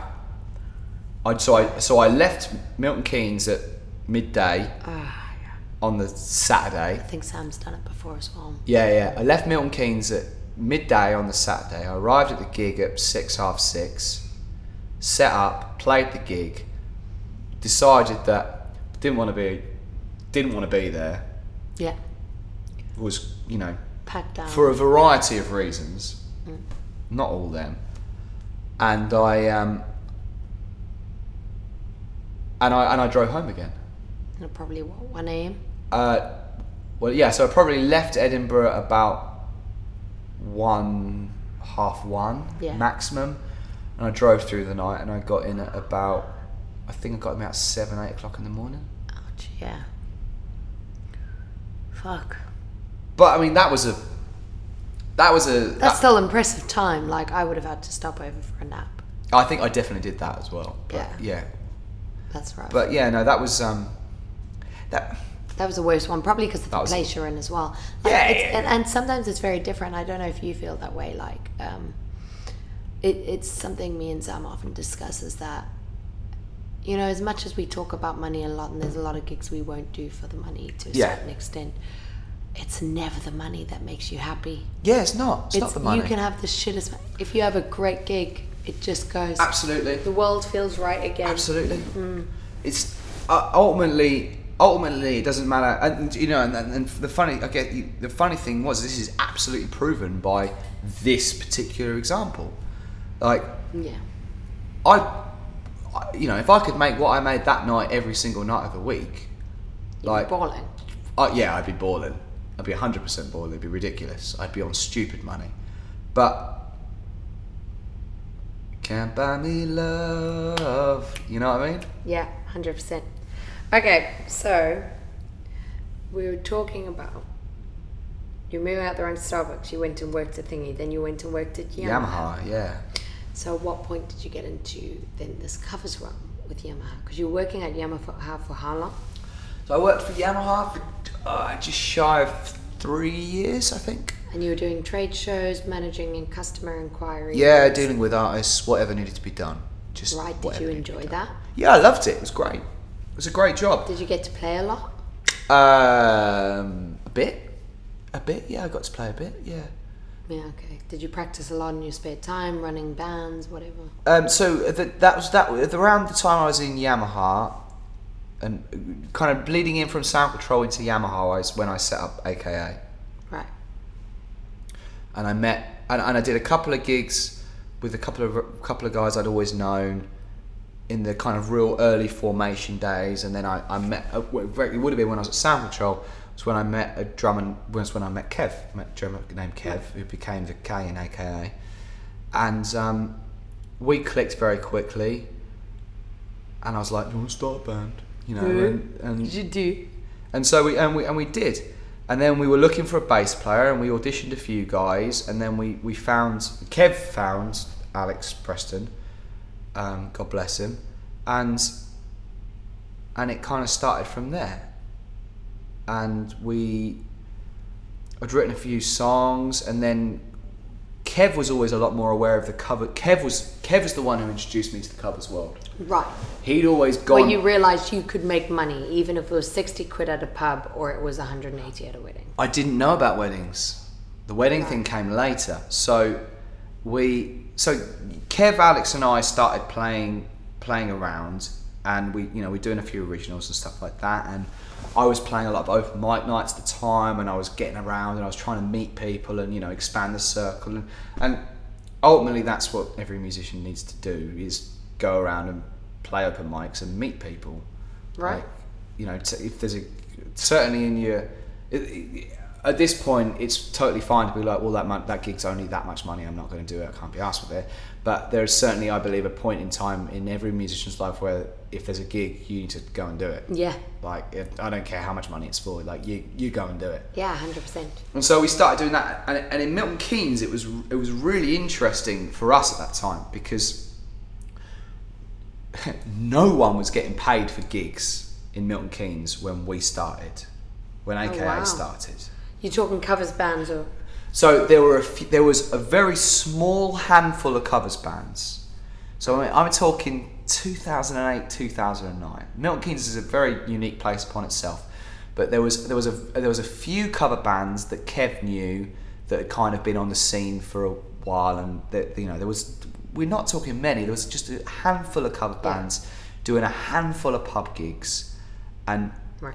And no one no one else was getting paid. No original bands were getting paid shit. No there was no new cover bands coming up. Like there was there was nothing. Yeah. S- the scene was essentially dead. Yeah. and there was a you know a couple of open mic nights that were really kind of beginning to form and have certainly since that time blossomed. But at, at that particular time there was nothing. Yeah. and so we were at the time these 21 year old kids walking into pubs going, I've got a band. yeah, Come give, give us 150 quid Yeah. to go and play a gig. And the fu- and the fucking hilarious thing about it is everyone around me at that point to do with music thought I was an asshole because I was going because I was asking for money. So well, you should just do money. Not even the originals covers thing. Like not even that argument. Right? This is this is like it's like next level from that argument. It's like what you you you want to be paid to play music? What? No. Yeah, yeah, I know, Yeah. I know. What an asshole! It's like you know, that thing I've dedicated like years of my time to, and I'm providing a service for, and blah blah blah. All, you know, all, yeah, all the stuff that we know inherently now. Yeah. Like where, yeah, where I come from, it was like I had to fight to be accepted, to be even paid to play, to do what I do, Right. Because no one else, no one else even thought about it. No one was doing that. No one my age and in my my immediate group of people, mus- musicians around me, were getting paid to play music. Right. But but the the older guys were. They were a, yeah, a small. the dudes in their fifties who I didn't really know, but Kev certainly knew, and that was the thing that kind of bled through to me. And so you know we picked so when you went out, what was the first like? What was the reaction of these pubs? Like, did you eventually get some? they were they were like, Because I imagine they'd also be quite keen for some new blood. well, yeah, absolutely. I mean, it took a bit. Some people might be surprised and be like, "Oh, we don't have that kind of money," but there's a couple who might be like, "Do "You know what? We'll give it a go." Yeah, and they did. Thank God. Yeah. They did, and and and we we did. I you know in terms of you know how I would look at music now. Obviously, it wasn't that good, but in terms of what we what it was, what we were doing, and the environment in which it came from at the Yeah. time, it was, was amazing, Yeah. and it blew people it blew people away. I Of think course, yeah, no. because no one expected it. Well, hundred percent. If you've got all these old guys going around playing the same thing, Yeah. and you've got these young kids on the block, I mean, it pissed off. shit. Just, I mean, it pissed off more people than it impressed. Right. Don't get me wrong, because like, yeah, there, you know, there was the old guys who were like, "Who are these fucking young whippersnappers? They can't and play." who haven't learned a Yeah, yeah. song in and who I, who I, you know, I did a few gigs with a, you know, down the line or whatever. But as as life plays out, Yeah. but yeah, yeah. The, the funny thing, the funniest thing for me was was the the resistance I got from musicians around me of what what you you want to be paid to play music, and it was it it changed over a, about uh, well I, I remember the change specifically because there was a guy who asked me to play a Halloween gig Right. and he said, and, and it was really funny how it played out actually because um, by, by this point, Kev had left the band and I'd got this other guy called Matt come in. Right. And Matt was like, look, like I'll do any gig you want. Like, you know, and he, he did a couple of freebies for me when I really needed, like I had a couple of higher profile for me at 20 Yeah. gigs at the time. And he said, look, you know, I'll play any gig you want, but, you know, really I need, you know, I need 50 quid just to, you know, cover my ass really. But that, yeah, that's a very Yeah, yeah, yeah, totally.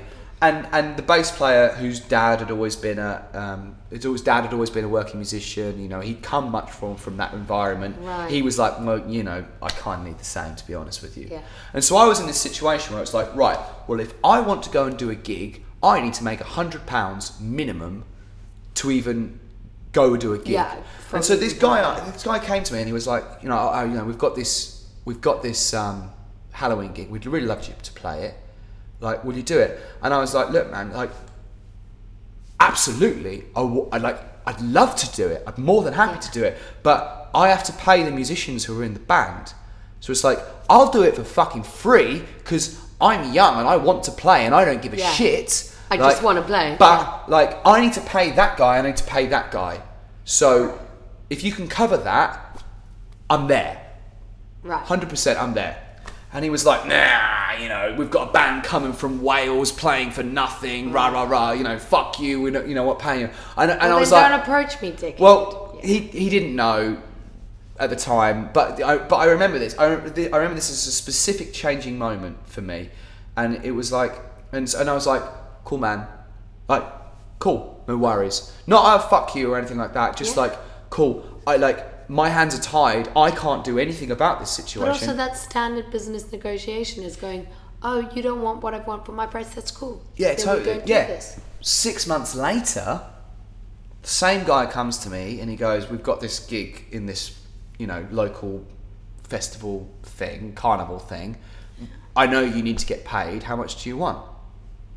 Because Right. the gigs we had done had got such good feedback or whatever that it after that period of six eight months or whatever you know he came back and he was like okay so you need What money you want? and I and I and, and I was the only band that got paid that entire fucking day So here's the thing. So my dad was having this argument with me, um, or like, and you see this argument a lot that people are like, are young people going out for no money? They lower the market, blah blah blah blah. And I don't think so. I think if you're good enough, people will eventually pay for you. Yeah, well, um, the, the thing is, is there's a balance, right? And some some shit hot protege aside, right? I'd hope that I'd be better than them.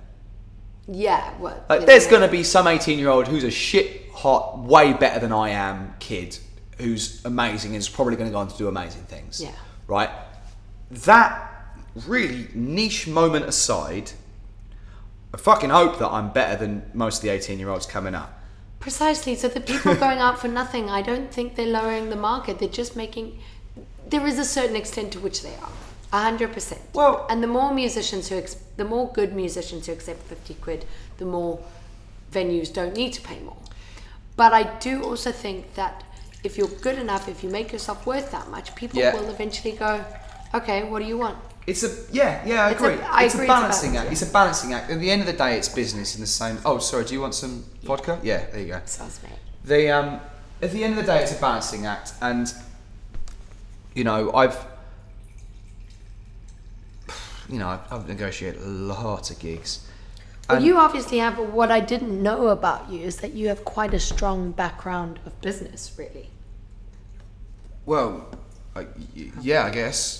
Because of, oh, of the Yamaha stuff. That's that's Yeah, the Yamaha. The Yamaha was a thing. Yeah, Do you want the orange juice? Yeah, yes, please.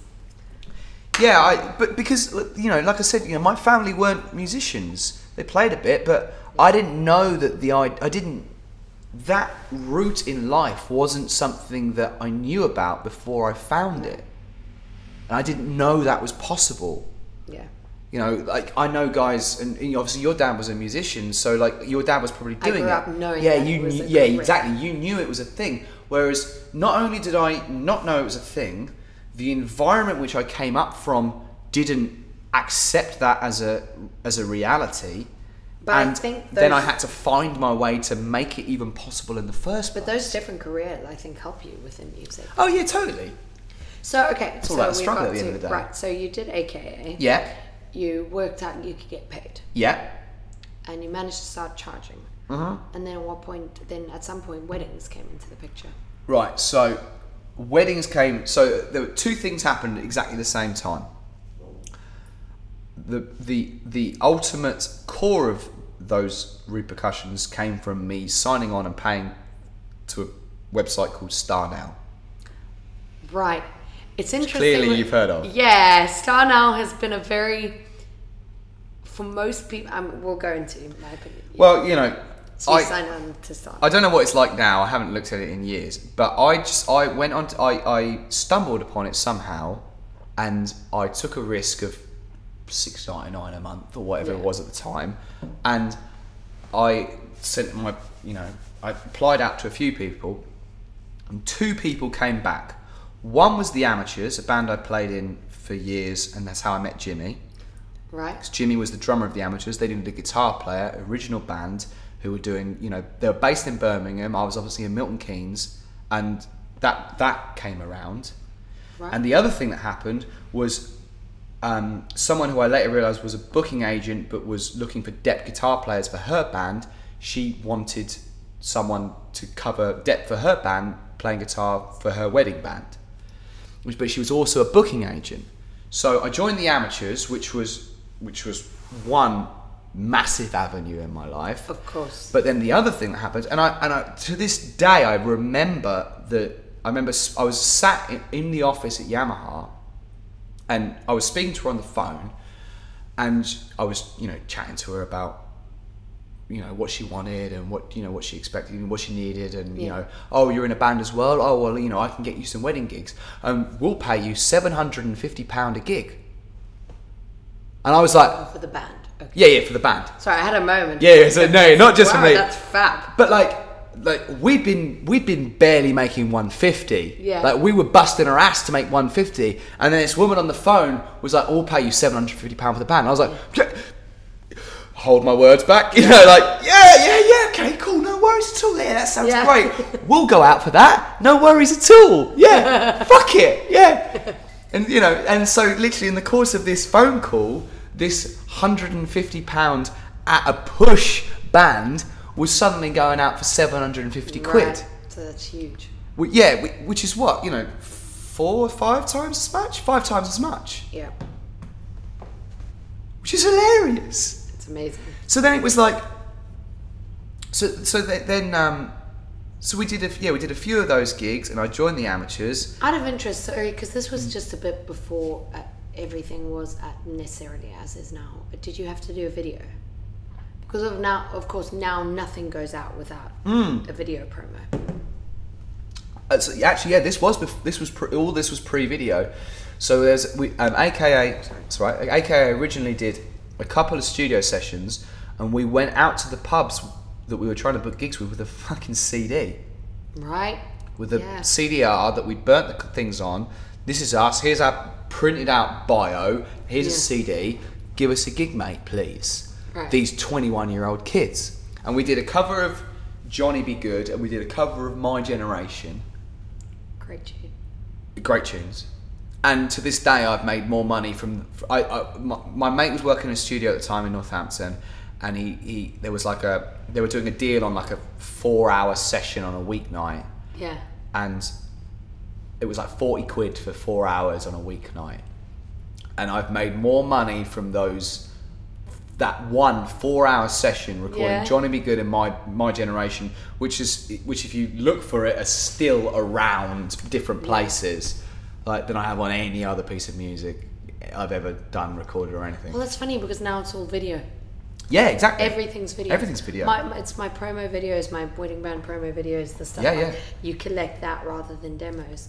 Yeah. And like I was speaking to my dad because I, I went home, and I picked up a gig at this local piano bar. Well, piano bar. in Yeah, yeah, yeah. commas, You know, like jazz bar. Yeah, yeah, yeah. It's not a jazz bar, but like um, place called Chicago's in SA. Okay. Like a nice little venue, and they'd Yeah, yeah. they'd just started. And I just emailed them and got, you know, I no Facebook messaged them Mm. my video, and like got a gig within a week. And Dad was like, "Well, Mm.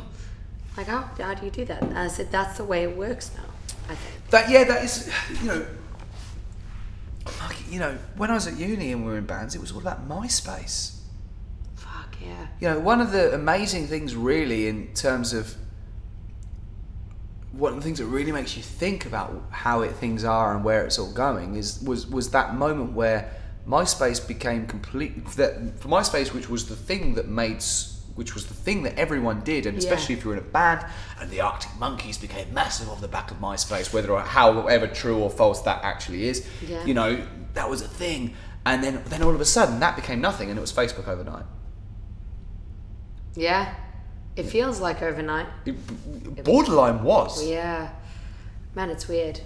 Okay, so um, you finally so you started doing weddings. Yes, we started doing weddings. Um, Shall we? Good time to go into craziest client story, which you did tell me the other night. Craziest what? Craziest client story.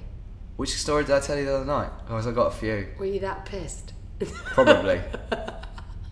Um, you told me about um, your dance off. The story about the one-legged dance-off.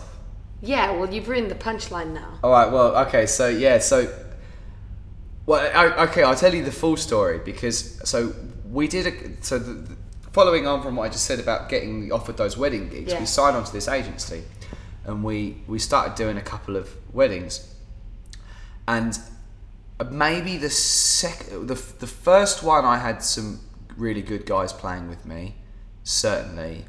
Then maybe the certainly what second, third, fourth. It was very, very, very early days. Um, I'd got a mate of mine I went to school with playing bass, and someone else don't even remember on drums. It, it was a lot more blagged, and I remember that we we'd got maybe you know we got the first set planned out, and I have a vague recollection that we blasted through that hour set in about twenty five minutes. Right. So, so a level of improvisation had to happen. yes. At, at that point, and and somehow through the grace of God, people, the, the crowd that was there at the time, just started doing their own little dance off.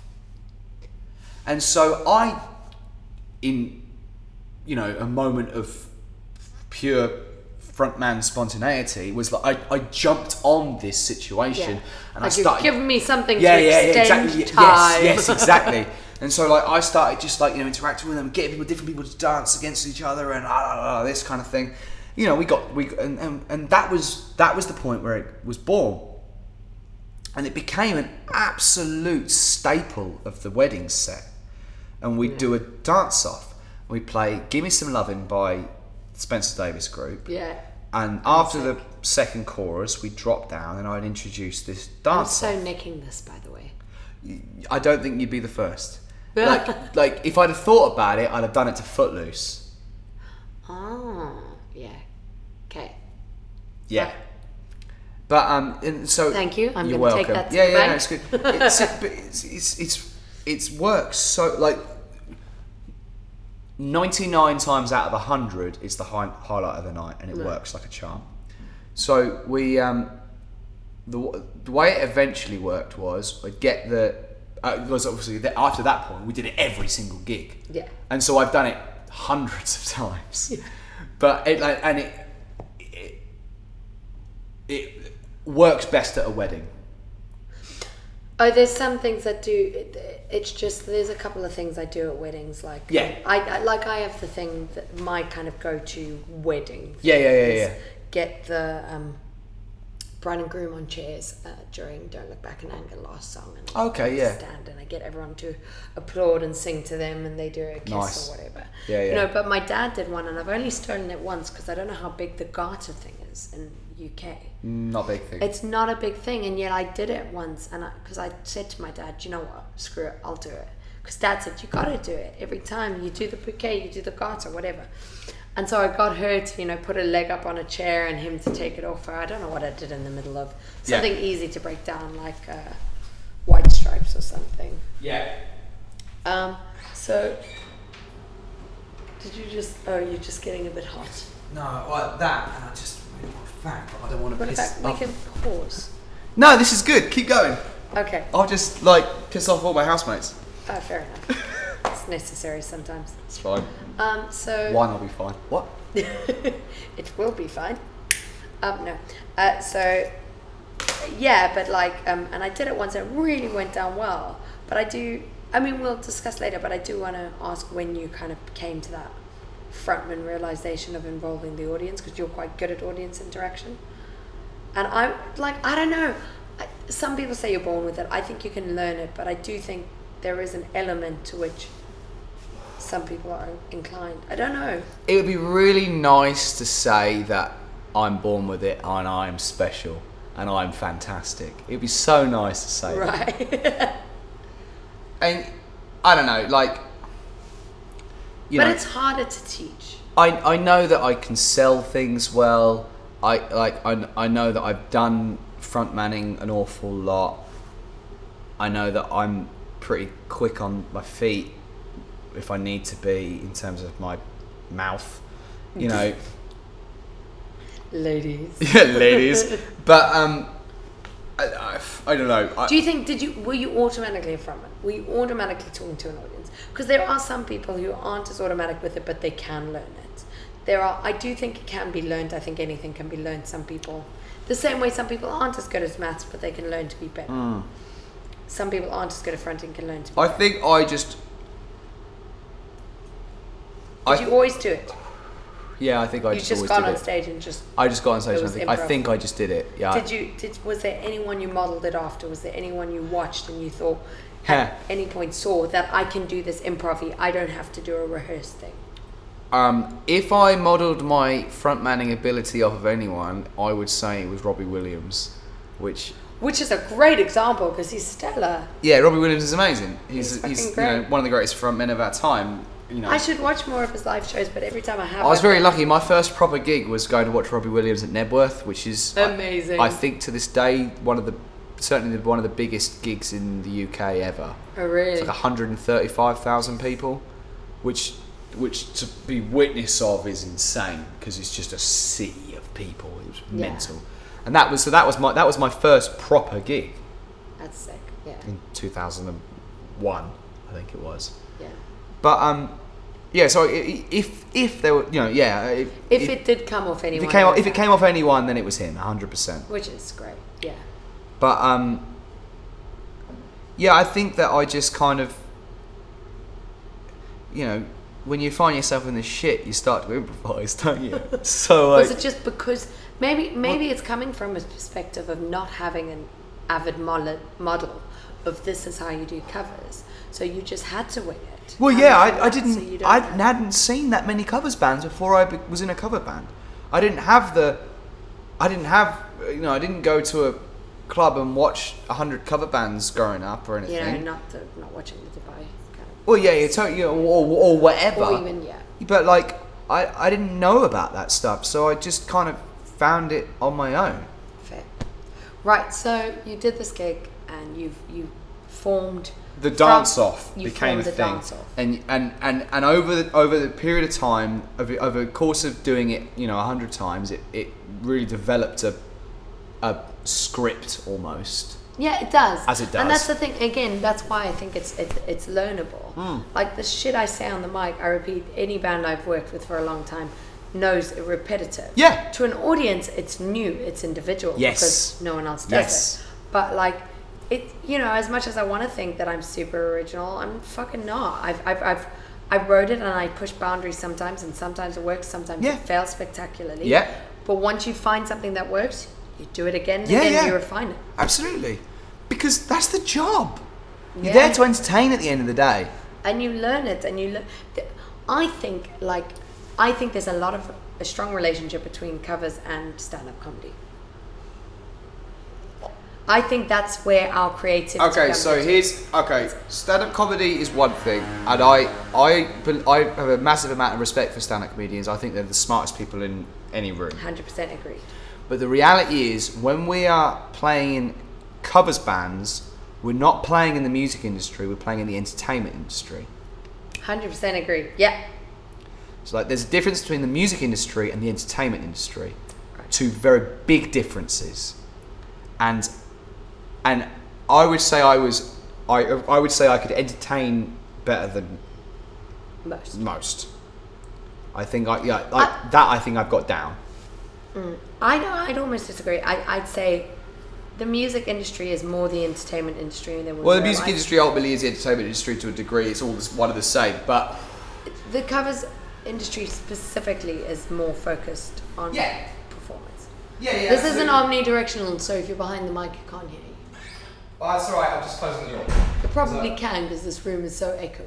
It's one big echo. Yeah. Yeah, yeah. The music industry is still the entertainment industry But to I a know degree, what you but mean, the covers, industry is 100% the particularly- entertainment yeah. industry. And yeah, uh, Right. Okay. So sorry, I keep on interrupting you. You did fine. the dance off. You wrote this. It became a script. Yeah. Well, You know, you start with the best man because the best man's the person who's most prepared in the room to make a twat of himself. and if he's not, he's jolly well about to be. Yeah. And then you go to the bridesmaids and you get the best man to compete against the bridesmaids. Then you get the crowd to cheer for the best man and the crowd to cheer for the bridesmaids. Yeah. Then you get the parents of the bride and groom, unless one of them is dead, because that can happen. right? Uh, which so uh, that it changed from the parents of the bride and groom to the family of the So bride and that you learned that through. Yeah, I learned that through once. sticking Yeah. my foot in my mouth a few too many times, right? As obviously as brutal as that sounds, it's like, yeah, that's a thing. Yeah, that no, you have well, to be it's slightly brutal. aware of. But but true that but that's the only way. Th- these are it's that type of shit that experience teaches you that nothing else can. yeah, yeah, absolutely. It's like you know what I mean. It's like, well, you see, yeah, it's like we'll have the parents of the bride and the groom now, please. And then someone comes up and walks to you and goes, walks into your ear and goes, uh, "The bride's parents are dead. Like maybe you should come up with something better than that now." And I'm like, "We'll have the family of the bride and groom now, please." and it's like. She's an orphan. yeah, she's an orphan. Yeah, yeah, like uh, that, that. Fortunately, that never happened. Like there was Yeah. did- that extreme didn't happen. But still, but it's- yeah, those those situations are a genuine Yeah. thing that clearly I've encountered. And so you get the but, but you get the parents or the family of the bride and groom to come up next, and then you get the bride and the groom. And and after each after each so you get the uh, you get the best man and the bridesmaids, and you get the crowd to cheer for each one of them. Then you get the parents or the family of the bride and groom then you get the crowds cheer for each one of them. So Yeah. like, let's hear it for the bride's family. Ah, we get to hear it for the groom's family. Yeah. Uh, you know, oh, that's the Make groom's family. commentary Yeah, yeah, exactly, yeah. exactly. And then you get the and then you get the bride and the groom. You do the groom first, and and then you get the bride, and and you you play you play on the you play on the bullshit of well you play on the fact that the bride's going to win because the bride always wins yes, is good. because she fucking well should do. Yeah, but but but hundred percent. But you go with whatever stereotype you go for, and as Yeah. long as you play it right. But this is where I think what we do relates to stand-up comedy because we are writing a lot of. If, you're really entertaining, it's it's that improvisation, improvisational, mm-hmm. imp, like element All right, South of being able to. I was Australian. Carry on. It's being able to react to okay, like people didn't cheer as much for the bride. I said, "Excuse me." This is the bride's day. Have you not been trained? Have you not been giving a manual? Yeah, You yeah, say exactly. Some shit like Yeah, that. exactly. And you don't realize it, but you're actually like not that I could ever compete with a stand-up comedian, but like I almost want to go for lessons. Like I want to have a stand-up comedian on the podcast because I want to learn lessons because I think that's where I draw a lot of my entertainment inspiration. Yeah, yeah, yeah. But anyway, so you did the Yeah, and, and you know you get the you, you get the you get the groom up and you kind of encourage the crowd to give a you know the finest golf clap and then you get the bride up and, and and it's funny with the with the band get involved with it and like you know when the when, you, when the moment of the cheering with because because the band's still playing Yeah. while this is all going on because you never let the music because the the best way to talk to the audience is with some With level vamp. of sound. with a vamp. Yeah, yeah, you need some level of sound. Okay. Like silent, like talking over silence, it gets to a point of awkwardness. Whereas talking over vamping or anything Yeah. is is works. Did you better. ever find your band got uncomfortable with how long you draw out a vamp? I don't care. Good, but but did you find that they did? If they I- did, they to- didn't tell me, and and if they did feel uncomfortable, I don't care. right because they don't know what's because it's because because the, all right, the, the thing is is if they're doing it and it gets to a point where it's uncomfortable for them and they can't see the bigger picture of what's actually happening in front of them yeah. then they're fucking idiots. Right. Because because certainly like like the the, like the dance off situation it worked every time. But the rest of the time we were a covers band and we were playing the, the songs people wanted to hear. But I know, but sometimes people, because the, I mean, maybe from my perspective, mm. like certain things take a while to set up. One of the biggest things I learned in China is that slow down, take your time to let people know what's going on. It was never as much, okay, you're going to sing this up. You've got to go, right. What we're doing over this vow, what we're doing now is we're going to get this happening. And da da da. And I think some, I don't know. I don't know. I mean, most of the people I work with get it, but I don't know. Maybe I'm just paranoid that they feel uncomfortable, well, fuck them. Or maybe I maybe I take too long. Maybe I take too long. To Maybe you know, you know, you, you can you can self criticize this sort of stuff all day. At the end of the day, and uh, you know, I, the, certainly the guys that I played with later on, when it had been when it got to the point where it was um, it was rehearsed and refined, you could see what was happening. Yeah. And you only need to do it once with me to to see how it's going to go because by that point it was pretty refined and I knew I was almost saying the same words every single time. Yeah. And do you find? Sorry, I'm interrupting, you, but do you find that people, if they haven't worked with you before, find it a new experience how you run a gig? Uh, I maybe, but I don't necessarily think in a bad way. I'm not saying necessarily in a bad way, but just in a like, oh shit, I have to be on a bit more on my toes, or I have to listen more, or I have to. Yeah, but I- yeah, yeah. I, I guess, I guess, yeah, they do feel like that. Yeah, I guess they do feel like that. But Have you I never think- thought about it because you're like, this is just how I do things? Nah, bit of both. I so I was playing a gig recently with a. I was, played a few gigs recently, and I did a couple of freelance gigs, and the band. The, I had one drummer and bass player, and then a different drummer and bass player, and I, it's funny like the, the different people are different people work in different ways and different people are able to work in different ways and mm. that's just a matter of management at the end of the day but certainly some of the certainly like a few of the guys I've worked with more recently on a more freelance basis when I've kind of gone in a different direction that they're not prepared for and they can't be prepared for because I only just come up with this in this freaking moment. Yeah. You know, and it's like, listen, stay with me. I don't actually care if you fuck up a few notes. Oh yeah. Like, But just but we're going over here. yeah. because I'll try direct it, and if you fuck up, I'll blame me for not directing it well. Yeah, or If whatever, you fuck yeah. up, it won't matter. Yeah, exactly. It doesn't. It doesn't ultimately matter because, and this is the, this is the funny thing, right? People don't know. And, and I tell you what, this people is this is this is this is a thing. Of, this is the thing in England in particular. Right, so I did a gig in Ram. I did a gig in Ramadan. Uh, so last May June time, and I got had a couple of guys who I knew through Dubai come out and play with me, and it was a really well paying gig. Yeah. It's a really well paying paying wedding in England, and we'd never played together before ever, but I knew we all knew our shit. We were borrowing a PA kit, which turned out to be shit. Right, the guitar amp I was using crackled and was basically oh, fucked. So it was like we sucked. in what we would classify as good. All of us are great musicians. Well, um, they're great musicians. I'm, yeah, I'm yeah, me. yeah, Yeah, yeah, yeah, but like you know, everyone. experience, all professional. Everyone's You're an experienced. pros. yes, exactly. Everyone involved was an ex- was an experienced pro, and and we smashed the gig. But we t- for the audience, But for your standards, of course not. not in the slightest. But I I kind of went along with it as a again a kind of experiment, and I think I think experimentation in life, business, and music is equally important. Risk taking is huge. Yeah, it's like, look, I've got this gig. We're all available to do it. We can make this happen just about through the skin of our teeth, and it bloody well was, mm. right? But the client was happy. They paid us, and everyone had a great time. So where's where where where was it wrong? And so it wasn't wrong because because all the boxes were ticked, but we we sucked because of a variety of reasons. Yeah.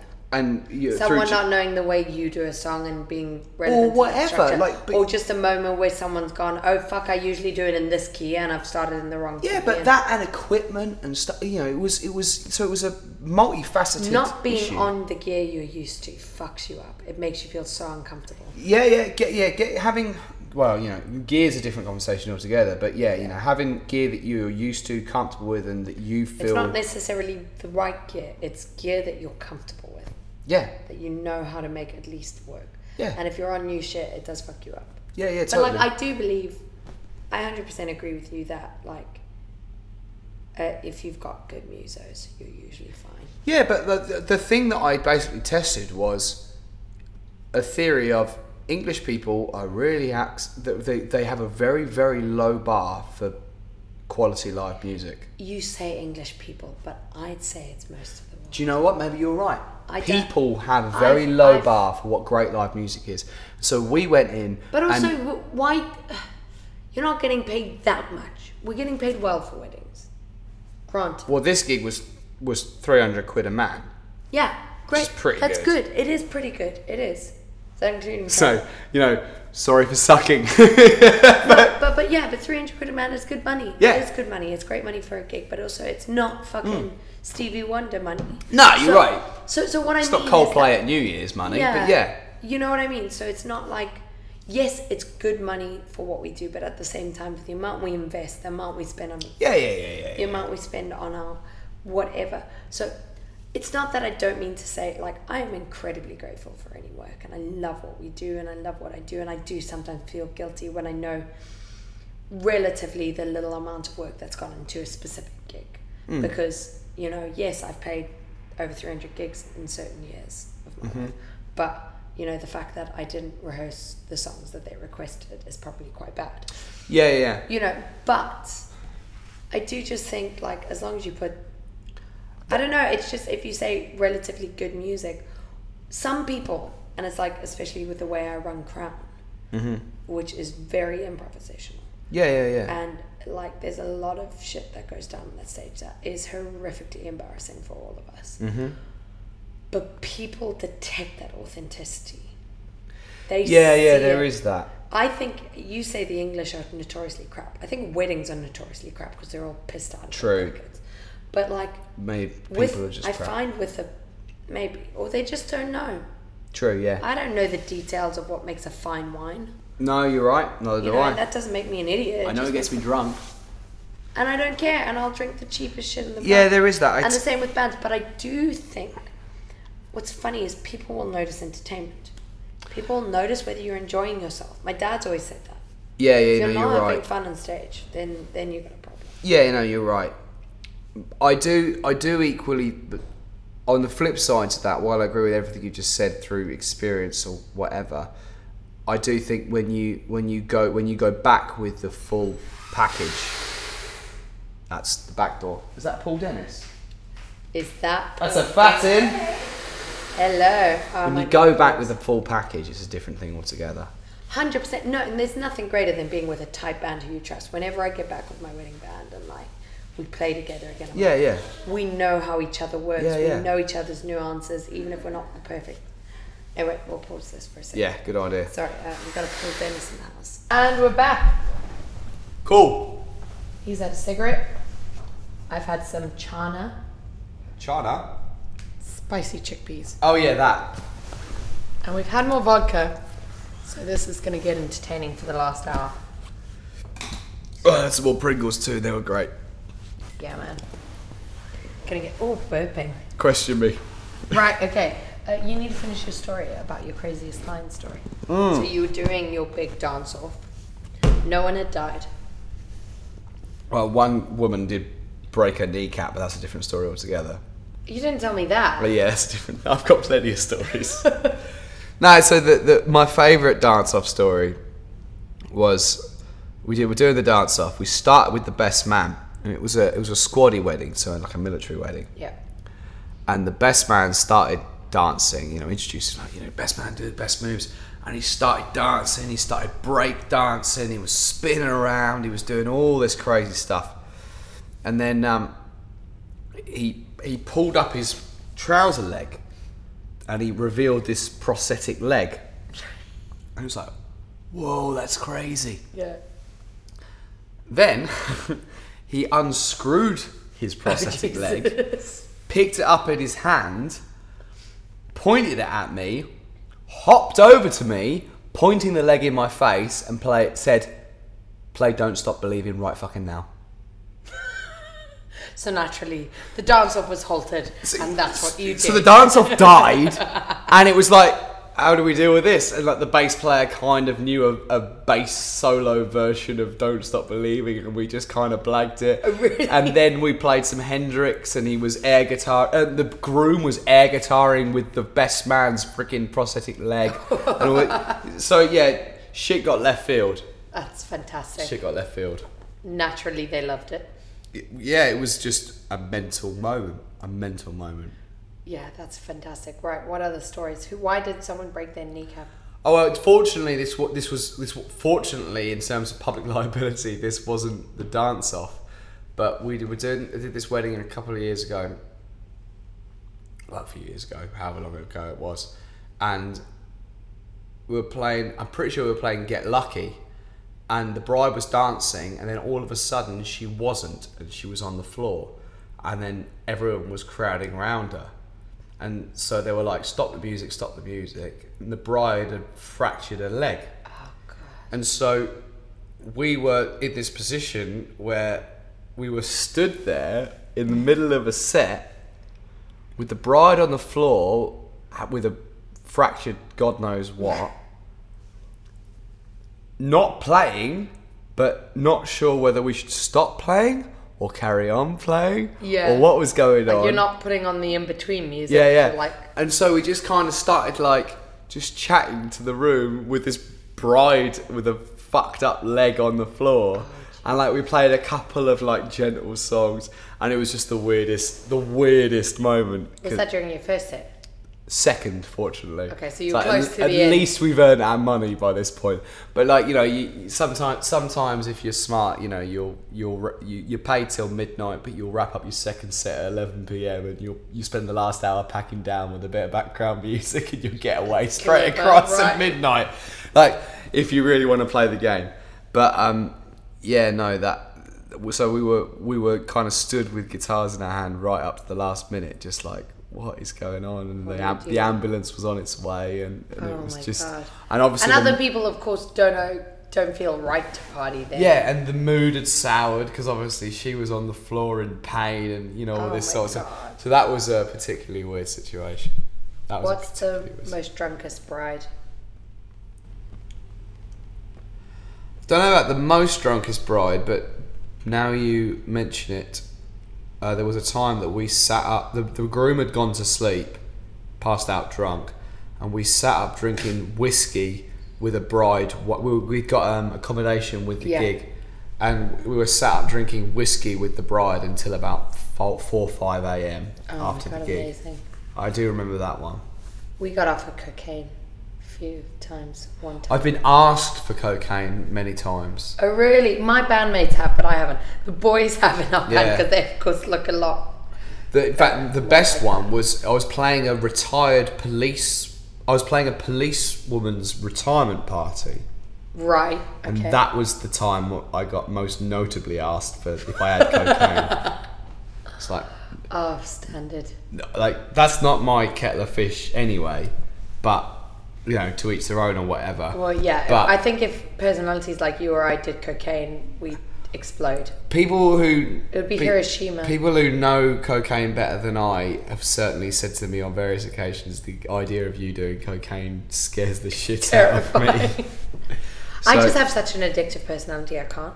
Well, the my, for cocaine for me, the my, have you ever heard the Robin Williams Robin Williams quote? It's like, um, cocaine is God's way of saying that you're making too much money. Ah, yes, I have. It's really good. I just watched his documentary on the plane over. He's amazing. I fucking love. Oh, it's so great. Did you watch his documentary? I don't know if I've seen the documentary. I don't know what it's called. It's worth watching. Okay. I don't know if it's on Netflix, but it was on the plane. Yeah, yeah, yeah. yeah, no, that I'd watch that. It's really good. Yeah, he, uh, he's amazing. I think he's fantastic. Aladdin. I just love stand-up comics. I just think they're all. He, I, oh, he's one of the greatest of all time. Watch the documentary. It's really super fucking cool. Okay. Anyway, sorry. Okay, so we're on craziest client story. What else did I want? Okay, you don't learn songs, but when you do learn songs, how do you learn them? By sitting and spending hours making sure I get it right. Do you write it out? Do you chart it properly? Do you like? So, well, I guess there's two. It, it depends on the song, and it depends on the level of ability, and it depends on how far I want to take it. That I'm happy with what I'm playing, and it depends on the the bigger picture. So, all right. So this week is December. I've been learning Fairy Tale of New York, Right.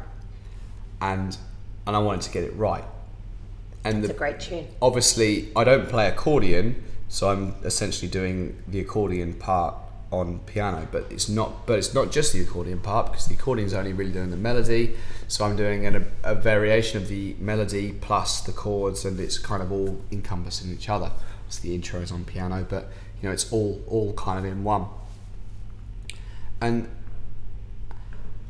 I think I have a I think I have a bar for my well I think there's there's a band there's a there's a bar that the band expect me to meet there's a bar that I feel in myself that I want to meet for me to not feel like I'm shit sometimes there's a difference between those two bars and a compromise has to be found Yeah. but on this occasion, I think is one in particular where I set the bar for myself, and I had to meet my own bar. Right, like, Right. I was like, this is the way I want to play it.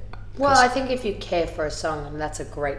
Of all the Christmas songs, that's actually a good one. well, Slade is the greatest Christmas song of all time, but I will accept a bit if someone says. But it's to me, also fairly easy to do.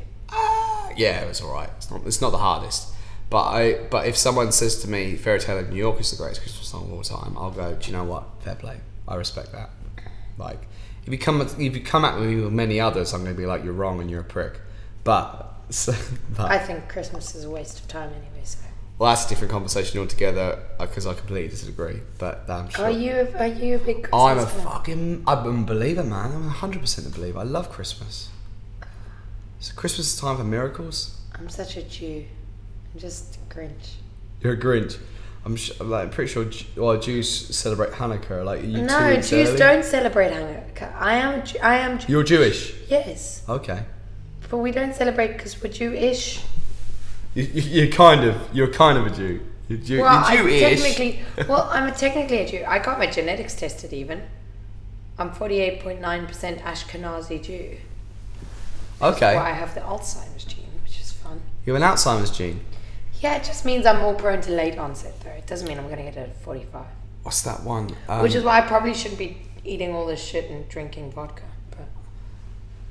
I know a really. Hey, g- I know a really good Alzheimer's joke, but I appear to have forgotten it. And that wasn't even the joke. There's a much better one. There's a, there's a much better one, but I honestly can't remember how it goes, and I don't know what that means. Let's just leave that right there. Yeah, okay, so let's go back because, like, the idea is that our friends are listening to this while driving to gigs, probably. Which is. Hello, friends. we have them. Um, so what I wanted to, I did want to ask you is you did a bunch of original stuff. So you were working for Yamaha for years. At Yeah. what point did you leave Yamaha? So I left Yamaha in October 2010 and I was playing in a band called The Amateurs. I'd done a variety of original stuff before that, but I kind of realised in, in the environment I was in at the time wasn't going to take original music where I wanted it to take. So I joined The Amateurs, which were based in Birmingham. And so I would drive from Milton Keynes This to was Birmingham. with Jimmy Holiday. This was with Was it with Joe as well? This was Jimmy. Uh, no, Joe was. Well, Joe played guitar with him for a couple of gigs, but Joe wasn't ever officially, properly, actually in the band. Okay. But I obviously met Joe as a result of joining the amateurs and hanging out with Jimmy. And um, so, yeah, I, I would drive two, three times a week to Birmingham to go and rehearse and play and practice and hang out with these guys who played in a much better band than I was certainly um, playing in at the time Yeah. in terms of everything, really, I guess. And yeah, I, I we did some really cool stuff.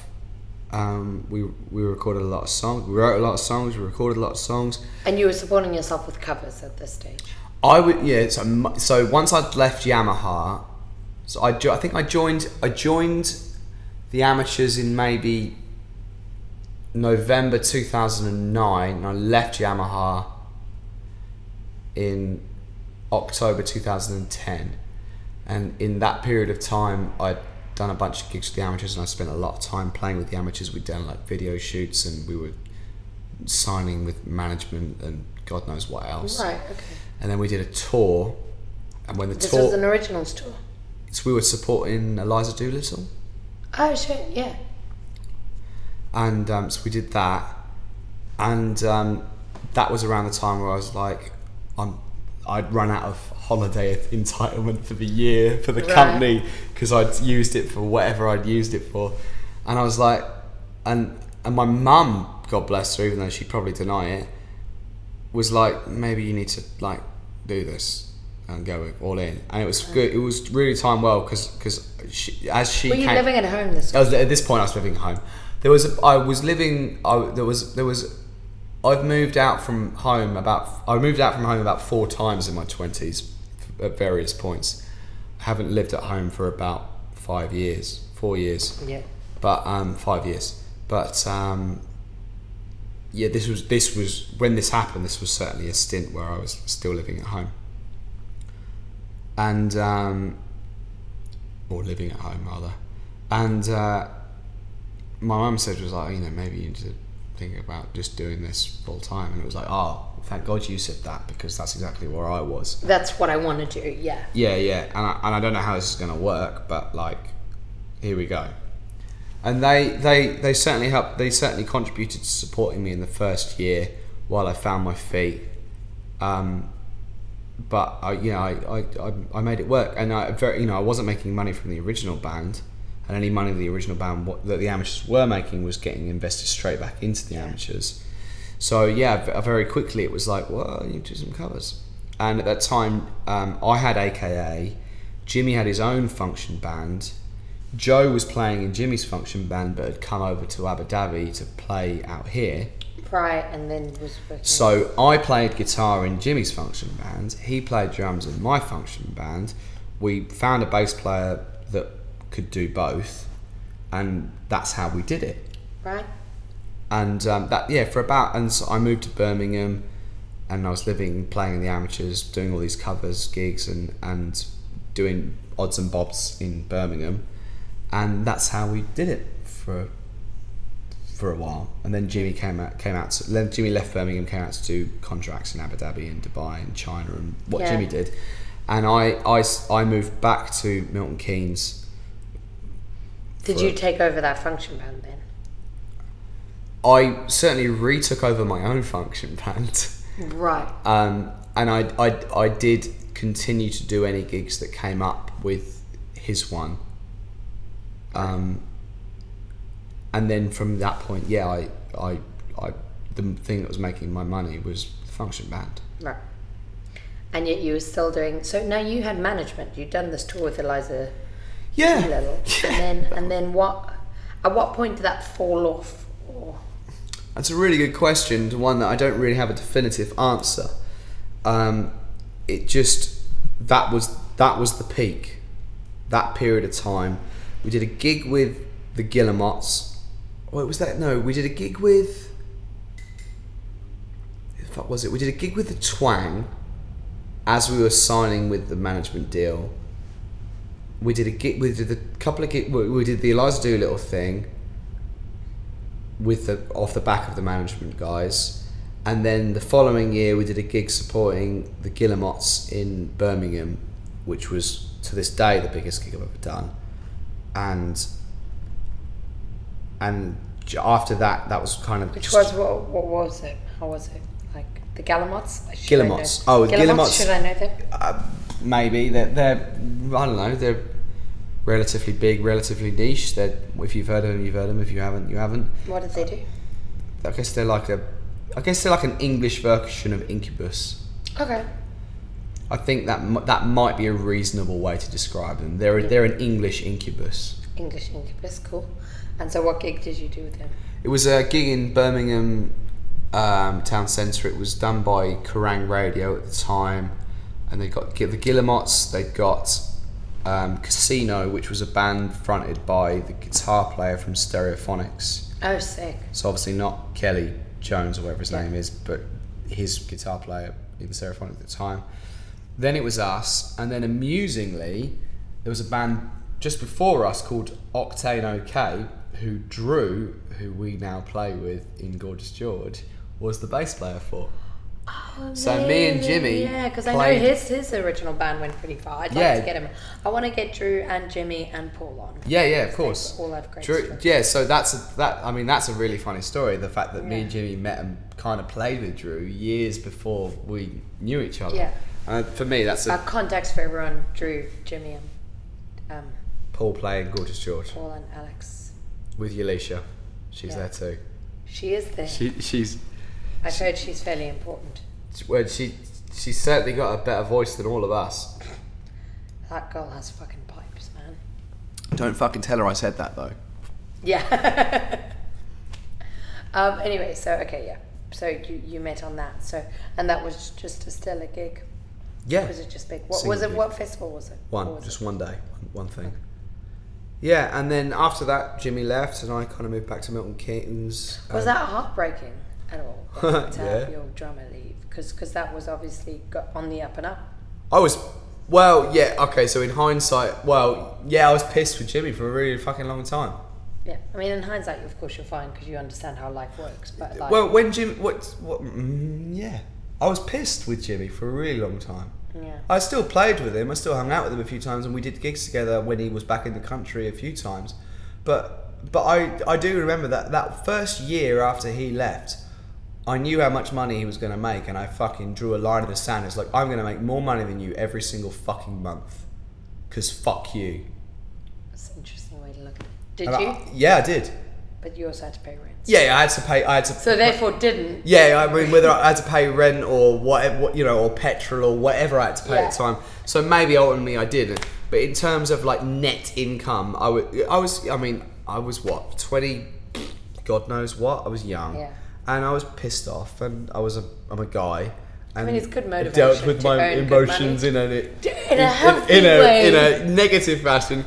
Uh, but yeah, hundred percent. But but like, Yeah. I- the Jim- reason why I bring those things up, no, no, no, no. The reason why I bring that up is not to be like, "Eh, were you pissed off?" It's just more so. I think sometimes to bring up that bigger picture because I think all of us can get so bogged down with the immediacy of things that go wrong or go differently than we'd planned. And I think it's important to look on those things in hindsight and remember some of the things that were good, but also some of the things that were shit, so that we don't judge the present with so much intensity. Yeah. I mean,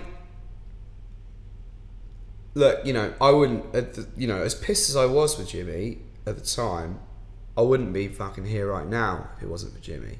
And I, I ultimately owe him so much that I'm not really able to convey in fucking words. Yeah. Like he he saved my ass when my ass needed saving more than my ass even realised my ass needed saving. Right? Oh, deep words. Yeah, and I mean them. Yeah. But um, you know, that's that's the personal relationship side of music.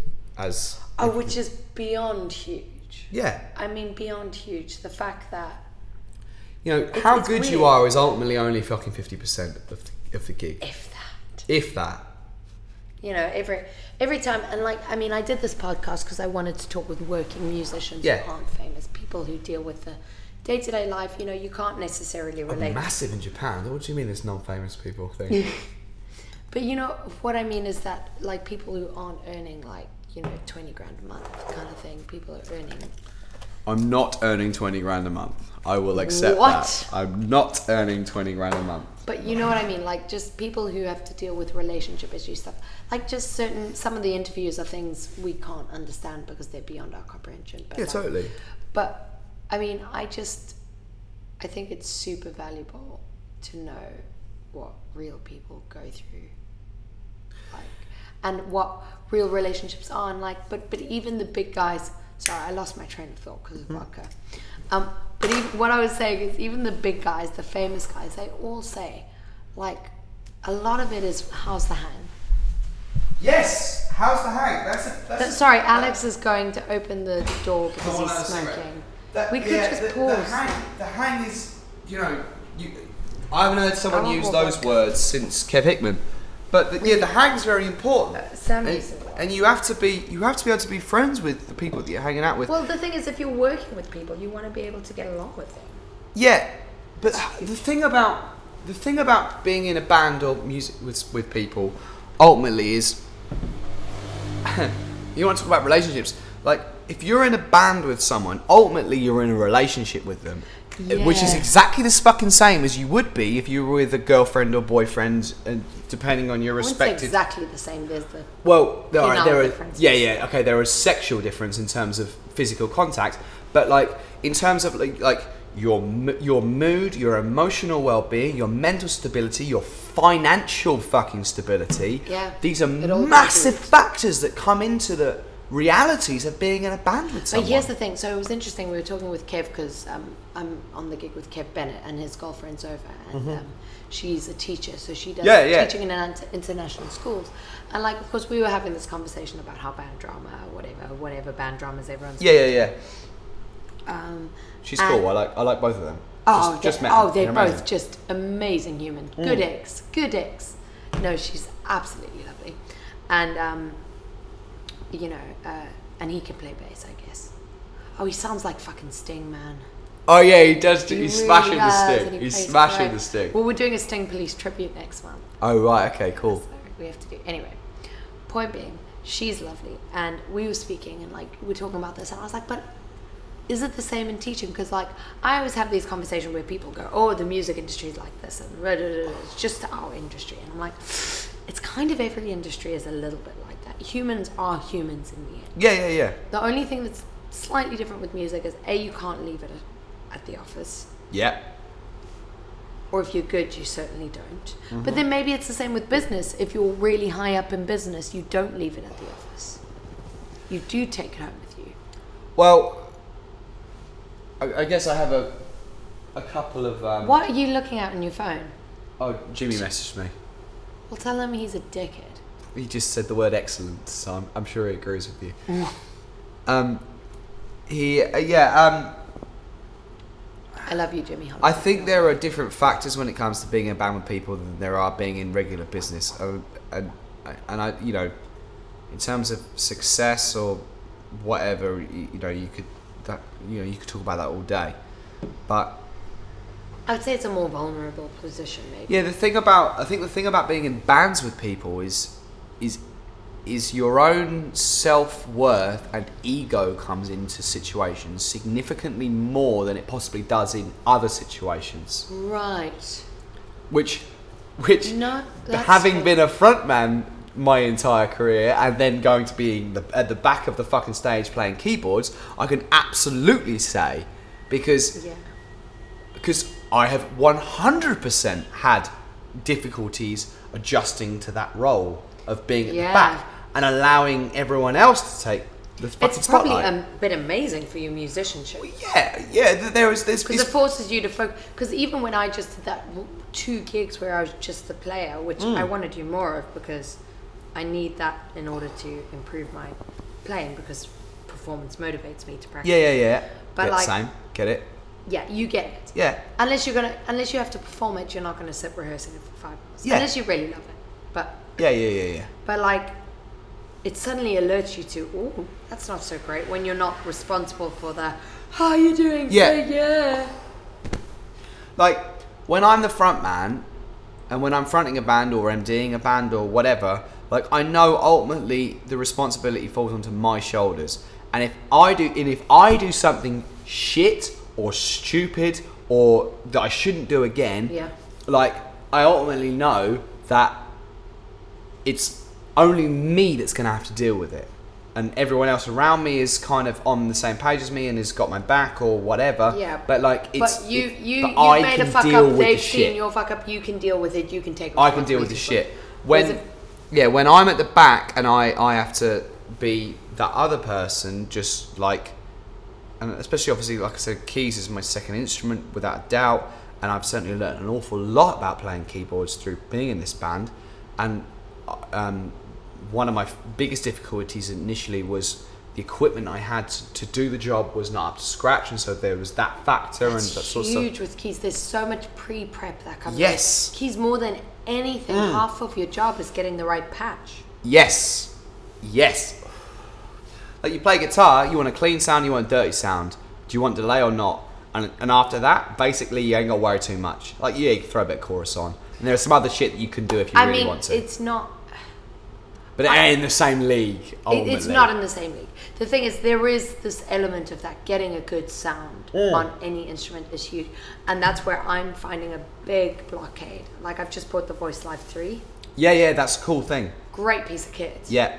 and I've got to fucking figure out how to use it. I, I've at least like when I sit with it, it's good because I use a metronome with it because of the looper. Yeah. So that's been great for my practice. Yeah. And like, um, yeah, just sitting and getting the sounds right and Yeah. understanding what the fuck is going on, what tone you want, I looked at the Voice Live 3. I looked at the Voice Live 3 a lot. because that would be amazing for your solo stuff. Yeah, I, I, think. Um, Because it has a MIDI input.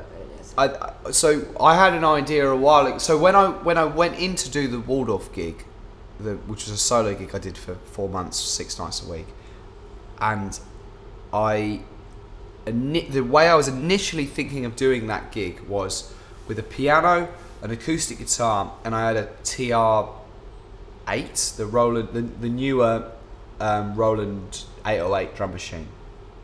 oh, okay. I've, I've never looked into drum machines. All right, so I had it. So, so that makes you know what the. Eight, you know what an 808 909 machine is, right, Lucy? No. Okay, so okay, the 808 Roland 8 T8 It's interesting because my dad talk, talked about using drum machines. Yeah, the TD 808 and TD 909s were like the the, the massive Roland drum machines, and about I don't know four years ago, I think it was maybe. Roland did a reissue of like the 808 and the 909 in this kind of gig worthy package and I did did some production with it and I did some stuff with it. But my so my initial concept in my head going into this solo gig was right. I'll have the T the TD TH whatever the hell it is T, TD eight TD TD eight I think it's called the TD eight. So I, had the- I had the TD eight. I had an acoustic guitar and a Nord Electro four, and I was like, right, and I'll get I'll get a looper and I'll use those three things combined. What were you looking at? A Boss? uh, th- yeah, I think initially I was looking at the Boss. Uh, we used the RC30 for a long time. Yeah, I think I think I was looking. So I had an RC three for a while, which I was using more as a sampler with guitar than I was using as a looper. Is that an old school one? No, it was. Um, I don't know which. I know the RC20, which is the shit one of the RC. Well, the RC and I know yeah, the, the RC50, which is the big one. But there's a newer one of that. Yeah, so there was the. RC20, which was the double pedal. There was the RC50, which was the like six pedal Yeah. bigger The one. The RC20 and 30 were the double pedal. Yeah. Yeah, yeah, and then yeah, so I had the RC3, which was a single pedal. Right. Okay. So that's just a simple kind of like. Yeah, but but so they did the RC3 and they did the RC1. The RC1 was just a looper, but with the RC3, it had an internal memory that you could store. Store you could loops, put stuff okay. on it. You could download WAV files into it. So Right. with with what when I initially got it, so um, actually I initially got it because of the amateurs. So one of the things that um, one of the things I tried to incorporate into my playing as a guitar player was more like sampling and synthesis based playing and that kind of idea. And I the thing for for me the thing about guitar playing currently now is if you listen to pop music, the guitar is very basic in terms of modern music, Yeah. and but sampling is massive. Uh, have you ever heard of a band called Minus the Bear? No. So, as a, the guitar player from Minus the Bear, I can't remember the name of his, can't, can't remember the name of the guitar player right now, but he had, um, you know, the Line Six DL4. It's a it's um, delay modeler basically. Okay, no, yeah. But but so it was a delay modeler, but it was also one of the kind of first loopers Right. that were available on the market for guitar. But he had four of these set up on his pedal board, and he used a couple for delay, but he used a couple of them specifically for looping stuff and triggering. So he play like you know a not even like a four bar loop or a, you play, like maybe like a chord and loop that and then just trigger it once and so we had a couple of those set up specifically for looping Right. and that was a kind of a massive inspiration for for where my playing and stuff kind of went Yeah. and um, and so when I was with the amateurs, there was one song we did which was called "The Bear" as a code name off of the back of Yeah. Name Minus the Bear because I was basically recording a sample and then triggering it to Remind me, send me that like link. that. I Yeah, wouldn't minus the remember it, but I've had a lot of I've had a lot of vodka. Yeah, yeah, yeah. We're on that. Yeah, we get, that's where we are now. Um, but so there was an uh, there was a song that the amateurs did called um, I can't remember what it's called. It's, I think it's track four on the album. But um, Right. but there was a there was basically the, the guitar part for that was was a sample and I sampled so I played like two notes on the guitar Yeah. and I copied and pasted them on a DAW and I and and that became the the basis for the certainly the verse parts of the song so you know obviously there's one thing to be able to obviously when you're playing guitar every single hit is ever so subtly different with sampling you get a different feel on the whole thing and Yeah. and you're recreating an exact tone of something re- repeated Yeah. so literally like the guitar part was like eh, eh, eh, eh, eh, yeah, yeah, Same as a production choice. yeah, exactly. It was a production choice. But to re- then recreate that live, I was like, well, how am I going to do this? So I created a loop of the sampled guitar part, Right. and I put it into the RC3, and I would trigger it for the for the song. Yeah. And so that was one of the, one of the things I was doing.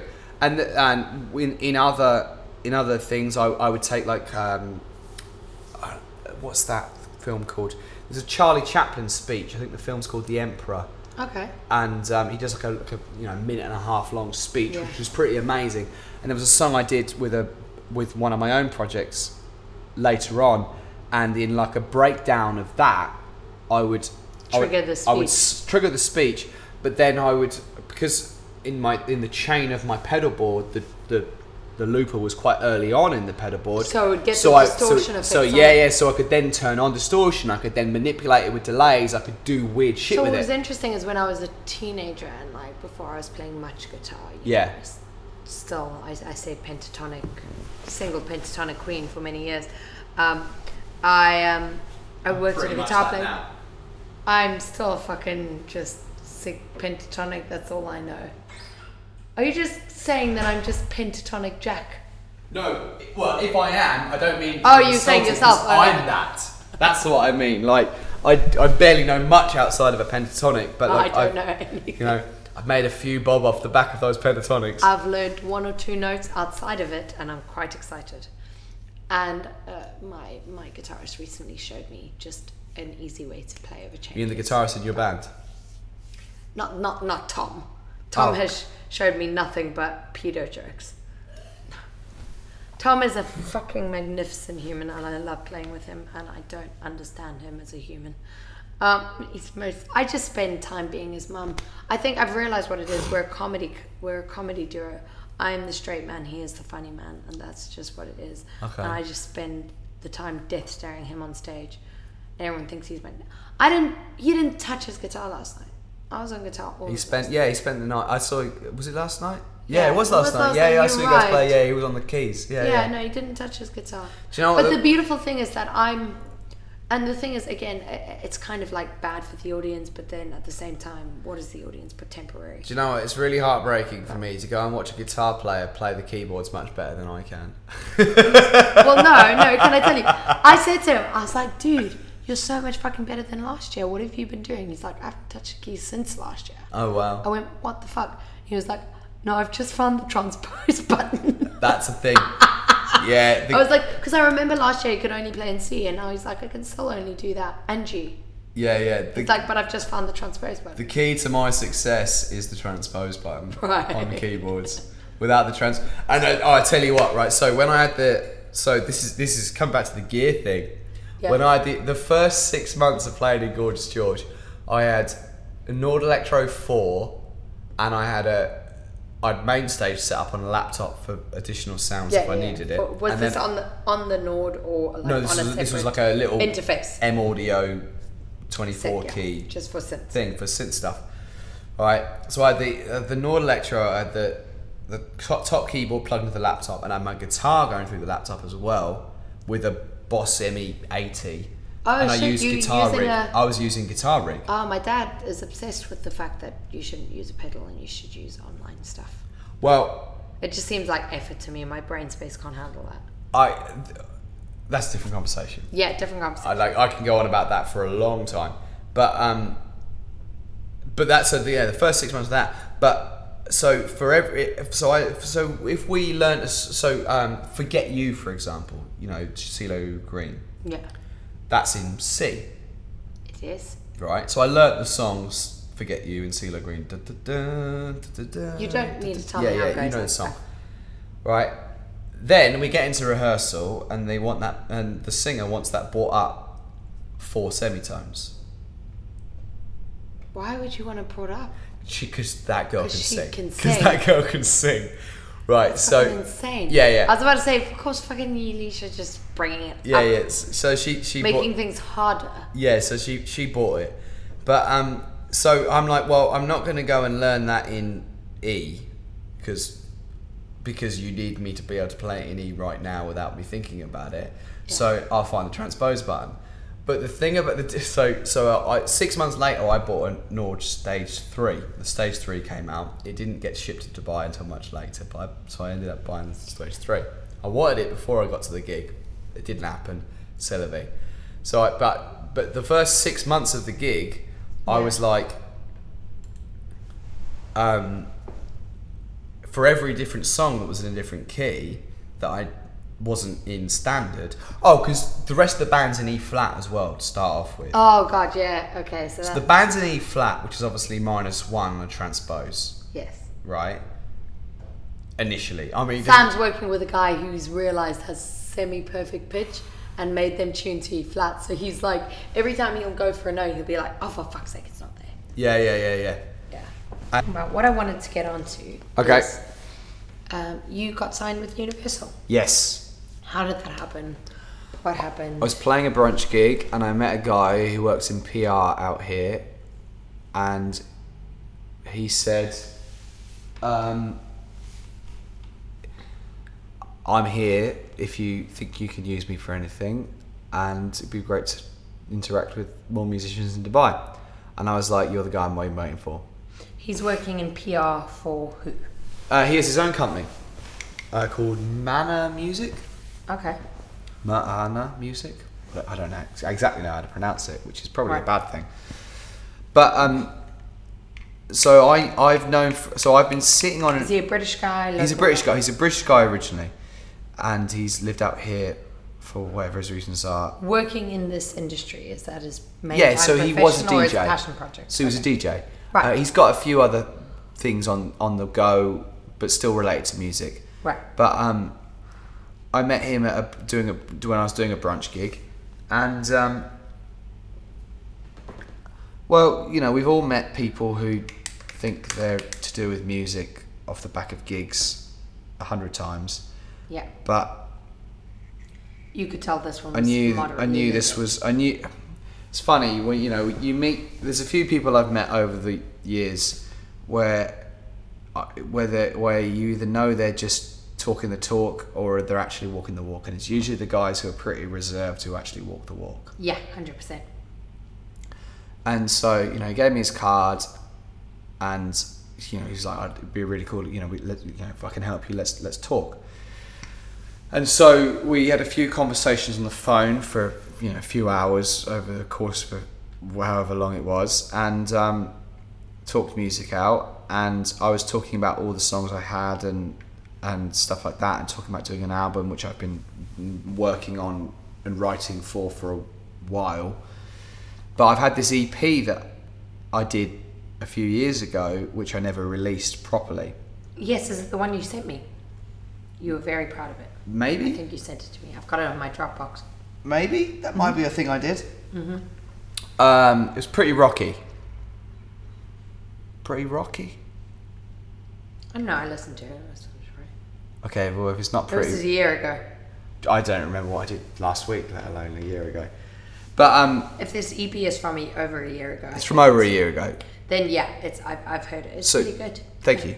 So, so so I um so around the same time that I was do, finishing off the al- album with the amateurs, I was playing with Kev, the drummer, and we decided that we were going to do a side project, and um, it was this kind of two-piece rock thing, and I had a few Royal Blood esque. yeah, but it was I, amusingly. it was really funny because the time we, it was this was pre Royal Blood. Right.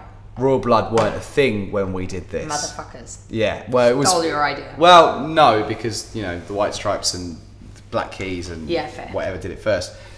But we did this this rock thing, which was you know I guess in, you know in hindsight incredibly Royal Blood esque, and it was funny because we did it and everyone was like, well, you know, no one cares about rock music anymore, and no, no you know no one's going to buy a rock album, especially not a two piece rock album. And then Royal Blood came out, and I was like, well, fuck everyone, ah, you're all wrong. Yeah. And anyway, through the course of so we did the initial sessions, and then through the course of life, the songs kind of evolved a little bit, and there was a couple of them that I ended up writing a middle eight for to just kind of finish the songwriting. So a couple of years later, so yeah, it'll be six years in April that we did the initial sessions for it. We did a, we spent five days in the studio working on these songs and then um, then after that I started playing them out and about and I ended up writing a middle eight for two of two of the songs the, the two songs that still needed I felt a little bit more of something Yeah. to kind of finish them off one of them in particular was at this point only about you know two minute ten rock song Right. so it you know needed that extra 30 seconds and so um, I ended up writing that, and then a couple of years later, off the back of another session we were doing with the same guy, we went back in to do some demos for the cover band, and at the same time, we kind of did some stuff with this EP, and we kind of finished it off to a point where we were happy with it. Anyway, um, I was chatting to Toby and the guy I met out here, and he was like, "Oh, you know, you know, when you get the album together, let's let's talk and let's sort something out." And I, I thought about it, and then all of a sudden popped into my head, like, "Well, yeah, the album's a thing that's coming, but I've got this thing right now." Yeah. And he was like, "Well, but you're really excited about the album, and you you kind of know where that's going." And I'm like, "Yeah, yeah, but in terms of artistic, artistically, I was pretty artistically at the time. The last track on the EP, I'd done this arpeggiated synth part, which I knew was going to lead into in my head whatever the album was going to become. Right. So it's got kind of past Alex had kind of looked after future Alex in a really unknowing way Right. am- amusingly. And uh, anyway, so I was like, well, okay, the album's a thing which is still on the table and, and still, you know, we'll see how that pans out. But I I have this EP right now, you know, what do you think? And maybe we should release this first as a kind of like a a, a grounding to everything else, you know, to, to, to build hype and, you know, build profile or whatever ahead of Yeah. the album coming out in a yeah that kind of way and so he he heard the album and he was like okay cool well okay i tell you what i'll and he pitched it to sony and universal out here and Universal went for it, and I had a meeting with them, and they wanted to sign it. And it's kind of that simple, really. And that's what you've done so far. And what does it mean in this day and age? What does signing mean? That's a really good question, to what, which I don't necessarily have a really fully, fully uh, formed answer. My, my, my answer in reality, I think, is all right. So, uh, for me right now, and this is no disrespect to Universal and what I've got a meeting with them tomorrow. So this is based. Everything I'm about to say is based on my opinion this That second should, could change immediately, and this could all change tomorrow. Yeah. right? But from my perspective, labels nowadays are a bank and a marketing department, yeah. and there isn't much more than that. Now, in terms of bank, Universal have done nothing for me because they didn't need to because the album was already the EP was already done. Right. So they didn't need to give me any money for it because the product was already there. Yeah. Whether they would have not is a different conversation to which I don't actually know the answer to, but uh-huh. they certainly they didn't because they didn't need to. So my my you know recording advance, so to speak, was minimal because I didn't need one Yeah. because it was done. So it was not. But the thing that the thing that I know they are capable of doing, and certainly interestingly, in in obviously we're in the Middle East right now, and so the thing that they are capable of Which of, is a powerful place to be musically, I think. I don't know. I guess we'll Because there's such a gap in the market. Yeah, maybe. I well, I don't know. We we'll don't see. know, yeah. I don't know. We'll see. But um, so but the thing they they they can do is marketing and pitching to whatever labels pitch to in the grandest sense of what they do. So for me, for me, the thing that the thing that I know is important for the furthering of my original material is that level of profile increase Right. That they can offer. that I hope they can offer. No, so obviously it's Universal Music MENA, so Middle East, North Africa. So they'll pitch it to Middle East and North Africa. I've spoken to another guy I know in England who does PR as well in England, a bit of Europe, a bit of America, and a bit of Australia, and I'll throw him some cash to do some stuff at the same time because f- the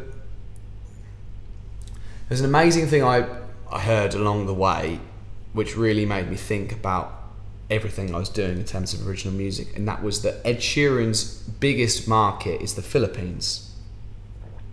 Really? Well, uh, yeah, I don't know if that's 100% correct, but, But working on the fact, let, let's work for a minute on the fact that that is correct, Right. right? As an English musician, we spend all of our time and all of our energy trying to crack England. Which is one of the hardest markets to crack. Yeah, I but reckon. like so, but like let's let's think outside the box for a minute. There's if you look at India, China, and the Philippines, you've got basically half the world's population. Yep. Right, there are more people who are going to stream, buy, or pay tickets to see your gigs in those three countries than there are anywhere else in the world. I mean, they're pretty big countries, but ultimately, like, that's where the people are. So, the question for me became less about how can I get on top of the pops and you know get number one in England or whatever, and more about well, hang on a minute, how can I crack the fucking Philippines? How Yeah. can I get my music into China? How can I get my music into India and that sort of thing, which which which kind of happened along the way and and kind of changed the game a little bit. So yeah, I'm paying a bit of extra money for some PR in England, Europe, America, Australia. However, we'll see however that pans out. Okay. Yeah, and and obviously Universal are doing their thing with Middle East and North Africa, but I the for me the game changed. Whereas where I stopped focusing and worrying about England, Mm-hmm. Which is obviously where I was, and started thinking about the rest of the world. Now is original music where you want to be. Oh, Ultimately, yeah, hundred percent. Like, I- This is this is the way I int- find it interesting phrasing it, only because it was a comment someone had to me, which was revolutionary for me. When I moved to England, I wanted to do original music. Mm-hmm. And there was this girl in the bar I was working because I, of course, moved, had no idea what an NI number was, and I worked as a waitress. And I, there was this girl who was studying at BIMM, you know, she was a singer. And uh, she was like, you know, very much. I'm going to do a South African accent because I don't know how to do the English equivalent. You're doing great. Carry on. And she was like, you know, um, and I was like, oh, well, what do you want to do? Like, what do you want to do in the industry? Blah, blah, blah. She had no interest in me or what I'd done. Because this was after, you know, five star gigs in China. She didn't give a shit. No one should ever give a I shit. I was no one. Yeah, no one ever is. No, I know, and I don't believe I'm someone. That's not what I meant. But it was just, you know, those people who don't Yeah, even yeah, ask, yeah, how yeah, are you? Yeah, yeah, yeah. yeah. It was, she was very into herself considering she'd never worked in music. Please carry on. And she's saying, okay, you know, uh, I was just like interested in what do you want to do in music? Like, what do you like doing? What do you... She was like, oh, you know, I don't mind as long as it's soul. You know, I love singing soul. And she was like, but, you know, there's no better feeling than playing my own songs with my own band. And I suddenly went, I don't give a fuck what I'm playing as long as I'm playing. Hmm. Like, in some ways, I think I actually prefer covers because I have more freedom with it because I'm not trying to prove a song to them. Yeah, yeah, yeah. I'm not trying to prove anything. I'm just trying to make them have a good time. Yeah. Whereas with originals, you're kind of, there's a bit of ego involved. I mean, there's ego involved in everything, but like, so that was an interesting question for me. So, like, wh- when I phrase that to you, like, is that what makes you feel the greatest? Is when it's your own songs? Mm, and like I said, okay, on the flip of that, that's an interesting question. So for me and where I'm at right now, and the gig I'm doing, and where I am at, I don't see for for the things I look for in a great gig, I don't see anywhere in the world there to be a better one than what I'm doing right now. I feel like I'm kind You of guys have got a sick deal. yeah, the lock. Yeah, what we're doing is is really great, and the you know the band's really good, the gig's really good, the crowd is fantastic. You know, we're playing to up to two thousand people on a Friday night. Yeah. You know, every fucking Friday or whatever. You know, and it is always pretty much ra- it's. It's I've, rammed. oh well, yes, rammed. But I've never done a Friday and it not be absolutely rammed. So, for me, it's like, well, that's that's the glass ceiling of of that. You know, where can where can I go from there? And so, to a degree, the my my own music is the only thing that it. This, that my own music is the only thing that can push through that glass ceiling. I sort of get where you're coming from, but at the same time, there's difference. Yeah, absolutely. There's a massive glass difference. ceiling, life is not just upwards; it's different. Yeah, So, being the frontman of said band would be different. I, I okay. So yeah, Yeah, yeah. While you're right, I I think I see my I see my my life as a matter of moving forwards Yeah, and not kind of turning over the same grass or turf or whatever the and phrase you is. think that would be turning it? well, like, look, okay, where I am right now, I could do this forever, and it'd be great. yeah. But I'm not the kind of person who's happy with with No, that. it's the curse of ambition. I've spoken to many of friends about. But it's you know it's, it's not even. In, I was having this conversation with with someone else last night, and it's like it's not even about money. No, it's, it's- never about money. We're musicians. yeah, it's about. If it were about money, we'd be doing another. Yeah, it would be accountants. You know, it's about it's about moving forwards, and so I so yeah, we'll we'll see what happens off the back of this EP release when Yeah. it comes out. But Oh, sorry, I kicked It's all right. um, we'll see what happens. I don't have all the answers. No, no one does. I think I think life's a good. It's good to have a good amount of like what I want and a good amount of flexibility in terms of we'll see how it goes. I heard this thing recently, right? So I don't know if you've ever noticed him. There's a guy named Gary V. He does a lot of YouTube stuff. He does a lot of Instagram stuff. He's a really interesting character, and he's he's uh, he works in well, he, he kind of made his money through um, e-commerce and wine sales, and he also owns a media company. He's very up on Facebook marketing, Instagram marketing, social media marketing generally. And his um, his ambition in life is to own the New York Jets. Now, I've always said that my ambition is to play Wembley Stadium. Right. And, and literally only today, he said this thing where it was like, I don't even care if I, I don't care if I don't ever own the New York Jets. It's, I've just enjoyed the fact that I've tried to go for it, and it's, it's the journey and the chase that I've enjoyed, and that's what I get my, he gets his kicks out of.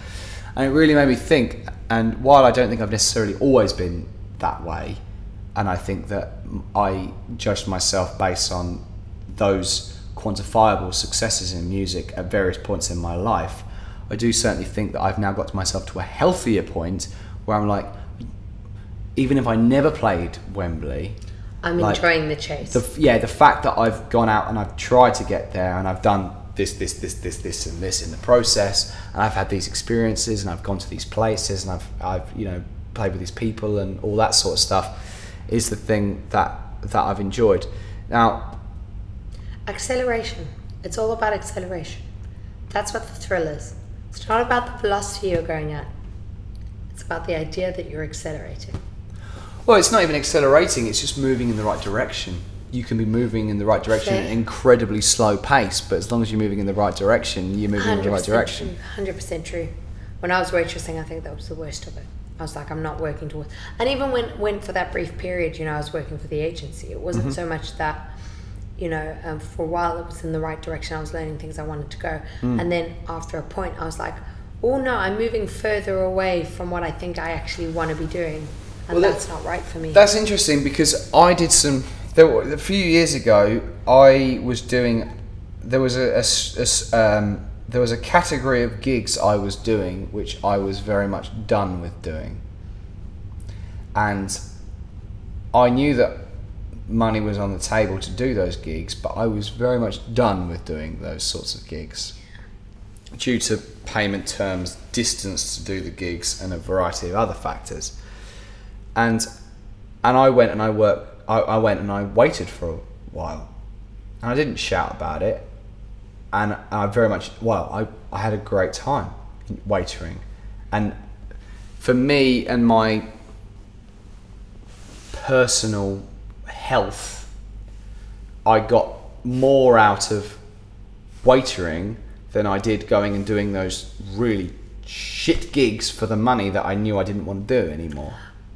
Yeah. Uh, so so to you know it's ultimately it's it's a it's, I mean, I do think I grew from that experience as well. So well yeah absolutely I, I 100% grew from that experience but like uh, again it's I think I don't know if I said it earlier on but it's like sometimes I think in life it's about knowing what you don't want to do just as much as knowing what you do want to do it's like yeah. yeah I want to fucking play Wembley Stadium but I've also got to go and pay some bills so I can pay the rent because I'm living on my own Yeah, because I'd rather, as much as I want to play Wembley Stadium, I'm not willing to live out my car for. yeah or go back and live with my parents it's like you know If that's a sacrifice I have to make, I'd rather not. Yeah, exactly.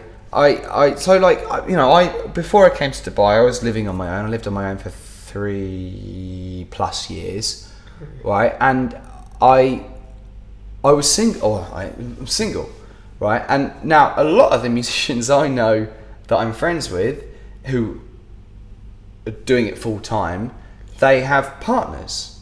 Now that sounds menial and ridiculous, but that second income stream when it comes to paying fucking rent and electricity bills makes quite a serious difference because you're literally halving the fucking thing.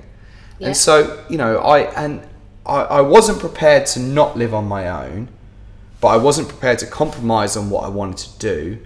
So I had to find a, a middle ground to make things work, and I went and worked a menial waitering job because that for me was Better than doing more something was that you hated. was better than going out and playing music, doing something that I was done with. Well, I've already I've discussed with a few friends who like you know the minute you hate music, stop for a while. It's a dark place to be. It's a really dark place to be because I think for most of us it's our identity Yeah, and the minute you stop enjoying it, it becomes quite frightening. Yeah. The, yeah, the, the, Because then who the fuck am I? Well, yeah, I mean that's that's that's a whole other thing, really. But um, I yeah, that's a whole other thing. Well, I I, I have a running joke with a good. Well, I have a running joke that I'm two people, and there's Alex, who you're probably speaking to right now, and there's Alex Wesley, who's the guy who's on the stage Right. and the guy who's on the stage, quote unquote, is, is a bit of a prick, you know, and he does that thing. But Alex is who I actually am. But but Okay, but, here's- here's but so they, hang on a second. So but then there's the development of that, and so you could call Alex my light, and you could call Alex Wesley my dark, and you could call them the two sides of my personality. You could talk. There's various things you could do to refer them, hmm. but I guess ultimately it comes around to like the idea of that like away from music, I'm still a whole person, and I I shouldn't be. I should. I sh- for myself. I shouldn't define myself by what I do. Well, yeah, it's a dangerous path to be on to a certain extent, but it's also a very enlightening path because to have something that roots you is, Mm-hmm. you know, to have a passion is what a lot of people crave. But Yeah, but then when you have that moment where you hate the thing that you identify yourself as, you're like, well, or you on. lose your voice, or yeah, which yeah, I do all the time. Exactly. Yeah. When when you let's take it into more let's take it into a mental health kind of situation. Like when you when you hate the thing that you identify yourself as, then you're going to a place of hating yourself, and that's ultimately not very healthy.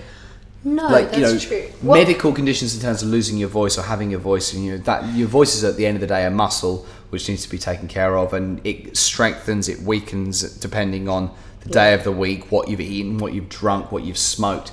Those factors all make a massive difference. But when it comes to your own personal image of yourself and how you see yourself, if you're hating the fucking thing you're doing, even though it's the greatest thing in the world because it's music from our perspective, but you it can really fuck with your insecurities and your vision and your, your just identity. yeah. I, I do think that's Those were the points where I got to where I was like, I'm done. I'm hanging up my guitar. yeah. Which when I was in those sense. situations. I mean, I know um, Sam. There was one particular person he worked with, and he thought if I ever got that miserable Hmm. about this career, I'm out. Yeah. Like I never want to be that person on the Yeah. Yeah. But like the one thing I will say is I don't think we're all two people. I think we're all multiple personalities. We all have multiple sides of ourselves. Pure bipolar. And we're all just pure fucking tri quad pentas pentapolar. Yeah. Pentapolar. But what I would say Sorry. is I found where security lies is having all the different sides of your personality get in a room and have a negotiation Mm-hmm. and have a sit down and say like party Wesley says to sensible Wesley, Mm-hmm. Hey dude, like We're doing this now. we're doing this. And Sensible Wesley says, okay, home slice, you've had too much time. It's my time now. Let's let's Yeah. let's do it this way. And the same way, like practice Wesley says to um, says to relax. He's very Wesley. small. He doesn't. He doesn't get much. of Practice. Wesley doesn't get much. But you know what I mean? Like there's Yeah, yeah. different sides of ourselves. I always found those people with it was the, it was the Christian girl syndrome. okay. Yeah. Okay. It was the girl who came and her identity was I am Christian, I don't do bad things, I don't do any of this. That's Mm-hmm. not who I am. But the problem was as soon as she was faced with hormones and being an adult and the temptations, what would happen is when she went overboard, she went so overboard Mm-hmm. because her entire other self would have to leave the room because she couldn't she couldn't compromise. Yeah, yeah, yeah. Christian girl couldn't compromise. So Christian girl left the room and the other side was entirely there Yeah. Yeah. instead of the two sides coming together and going, hey, look, I get that you kind of want to, you know, be a bit more sexual or whatever. So cool, like you can go do some stuff, but there's here's my boundary. Yeah. Yeah. Yeah. And the other girl saying, do you know what? As much as I want to do all this junk, it's fine. Uh, yeah, I mean, It won't. if I can say I'm anything, if I can if I can d- quantify one thing I'm not in this world, it's a Christian girl. No. But I know- but I know what you know mean. the concept. I know what you mean. We should probably close out because uh, we've talked a fuckload. It's been fucking fantastic. Do we have to? Because I'm really enjoying this. What we at? You're like, I just. I'm chatting now. I don't care. we can still talk, but I should stop this All right, cool. Well, because no one wants to listen to us talking for five hours. Also, I'm quite drunk. okay. Are you drunk? I'm I'm intoxicated. At the very What do you want to talk about? Just if you want to play music, you've got to be okay with standing out in the pissing rain, two o'clock in the morning, three hundred miles away from home, and still be okay with it. And that's Giving a blowjob to a transsexual hooker. well, I don't know about that, but I've never done that. I've played a lot of music. I've never given a blowjob to a transsexual hooker, but like I mean, I've done it, but only on Tuesdays. Yeah, okay, fair play. But no, that's that's the reality, and, and the, you know, it's the greatest job in the world. It's the greatest job in the world. But if it isn't making you happy, then you gotta go and sort it out.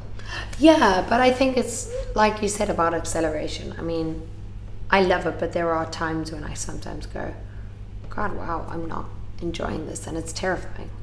And you just got to go, right, how do I make this better? Yeah, I mean, I'm You- sure you've, and a lot of the times it's just because you're not maybe putting the time in. you got. I think it's important. I think it's important to change the game. I think it's important to push yourself. I think it's important to enjoy the comfort zones. I think it's just as important to get out of the comfort zones. I think you know, do as many things as you possibly can. Yeah, it's a balance of those. It's a balance of enjoying the comfort zones and then pushing out. And yeah, it is. But if you find yourself in a comfort zone and you want to stay there, I think the reality is that that's equally fine.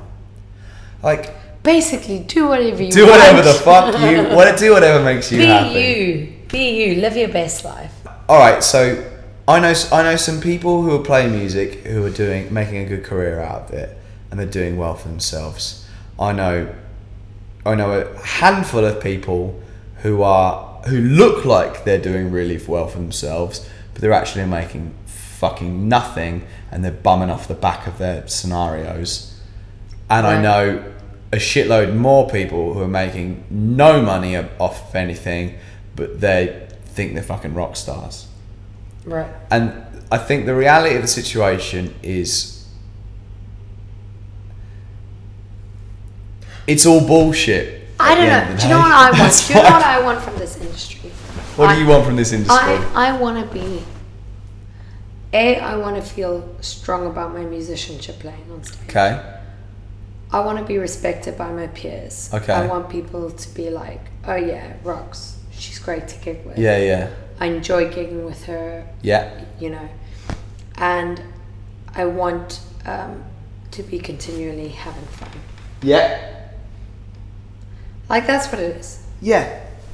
I think that's having fun, Yeah. enjoying what you do, entertaining your audience. That's always true, important. But like, like in terms of musicianship, Yeah.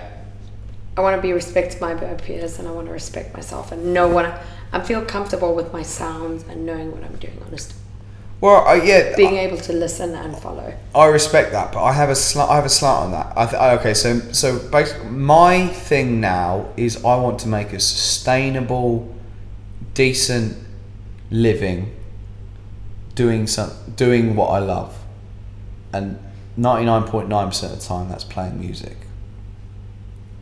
Now, the having respect from my peers, I care l- less about now Really, because because I've had enough shit from enough people that to realize that it doesn't really. that I've re- to make me realize that I, d- I don't I don't need their approval. Like there are people that there are people in my world that I appreciate their compliments from, but there are people who who could be classified as my peers. I as a younger man cared more about their opinion than I certainly do now because I don't need their approval to feel that I'm at the very least adequate at my job. yeah, fair. And what was the last one? You had a third one. What was it? Peer approval, um, being enjoyable to work with. Yeah. Um, it was respecting yourself as a player. Yeah, I think, and then I think okay. Well, respecting yourself as a player, I definitely have on. uh, You know, everyone has good nights and everyone has bad nights, and everyone and you are only ever your worst critic, and um, at the end of the day, that's that's you. Dance to the time you put in, man. Yeah, but you know, it's funny because I was thinking about this earlier on. Like in my earlier years, I would say like Hendrix was a massive influence on my playing. Like Hendrix was a big influence. I have a, f- I have a few. I don't look to many traditional guitar players as influences. Like I look at like like like Tom Morello for me is more of an influence Right. with Rage Against the Machine. I Um, listen to a lot of Audioslave. yeah, Audioslave's amazing. I thought that was one of my favourite bands, 100%. Um, Jonny Greenwood from, sorry, Jonny Greenwood from, was that Coldplay or Radio? Jonny Greenwood's Radiohead and Jonny Buckland is Coldplay. Right. And I look at both of those guys and I think they're both amazing guitar players. And um, Ed O'Brien from Radiohead is just, just kind of the same. And, but their approach to the guitar is, is not what guitar players would look at in terms of traditional guitar playing. You look for song. I look, yeah, I look for, I look for. Well, do, do you know? It's not even about the song. It's, it's sound. It's it's writing for the song and it's creating sound, and and I look for that a hundred times more than I look for anything else. But outside of that, I say Jimi Hendrix is would is a massive influence. But I also say, in, in when I say Jimi Hendrix, I don't just mean Jimi Hendrix. I, I look at the um, the kind of the guys who picked up that baton of Jimi Hendrix and the guys that I really identify as picking up that Hendrix baton after him were Stevie Ray Vaughan, John Frusciante to a lesser degree, but and then also John Mayer. And I, I personally incorporate all His of those. Yeah, oh yeah, he's an amazing player, and he spent some serious cash on getting a great tone. He's an he's a phenomenal player, but I incorporate all of those guys into kind of the same thing. And I, while I don't necessarily think this of the other guys, I certainly think this of Hendrix. And I've thought about it, and I was like, "But I can't see him sitting in his bedroom worrying about a load of shit. And and so like so okay again in my earlier years I really enjoyed playing Hendrix stuff, but I think one of the most enlightening moments of my playing time was in terms of just begin with with playing like Hendrix songs, but then playing other stuff was Hendrix is playing Hey Joe or or Along the Watchtower or Yeah. you know, Wind Cries Mary or any number of the songs. And he's not thinking about it, he's essentially just fucking around. He's just like pushing himself and trying to do something that's fucking different and cool. And and if I approach my playing in the same way, in that incredibly blasé ultimately fashion, like then I might actually be able to play Hendrix stuff and Which sound a bit is- like Hendrix. Anyway, uh, thanks for coming on, Wiz. Thanks. Been lovely. Welcome. Having chat. We're gonna finish our chat. Well, thank you. Pleasure to be here and chat and drink. They told him to get it right, but Cap, Cap, Captain Wrong Notes, Captain Wrong threw it out, and you can tell me he ain't unforgettable. With Lucky Land slots, you can get lucky just about anywhere. This is your captain speaking. Uh, we've got clear runway and the weather's fine, but we're just going to circle up here a while and uh, get lucky. No, no, nothing like that. It's just these cash prizes add up quick. So I suggest you sit back, keep your tray table upright, and start getting lucky. Play for free at LuckyLandSlots.com. Are you feeling lucky? No purchase necessary. Void where prohibited by law. 18 plus terms and conditions apply. See website for details.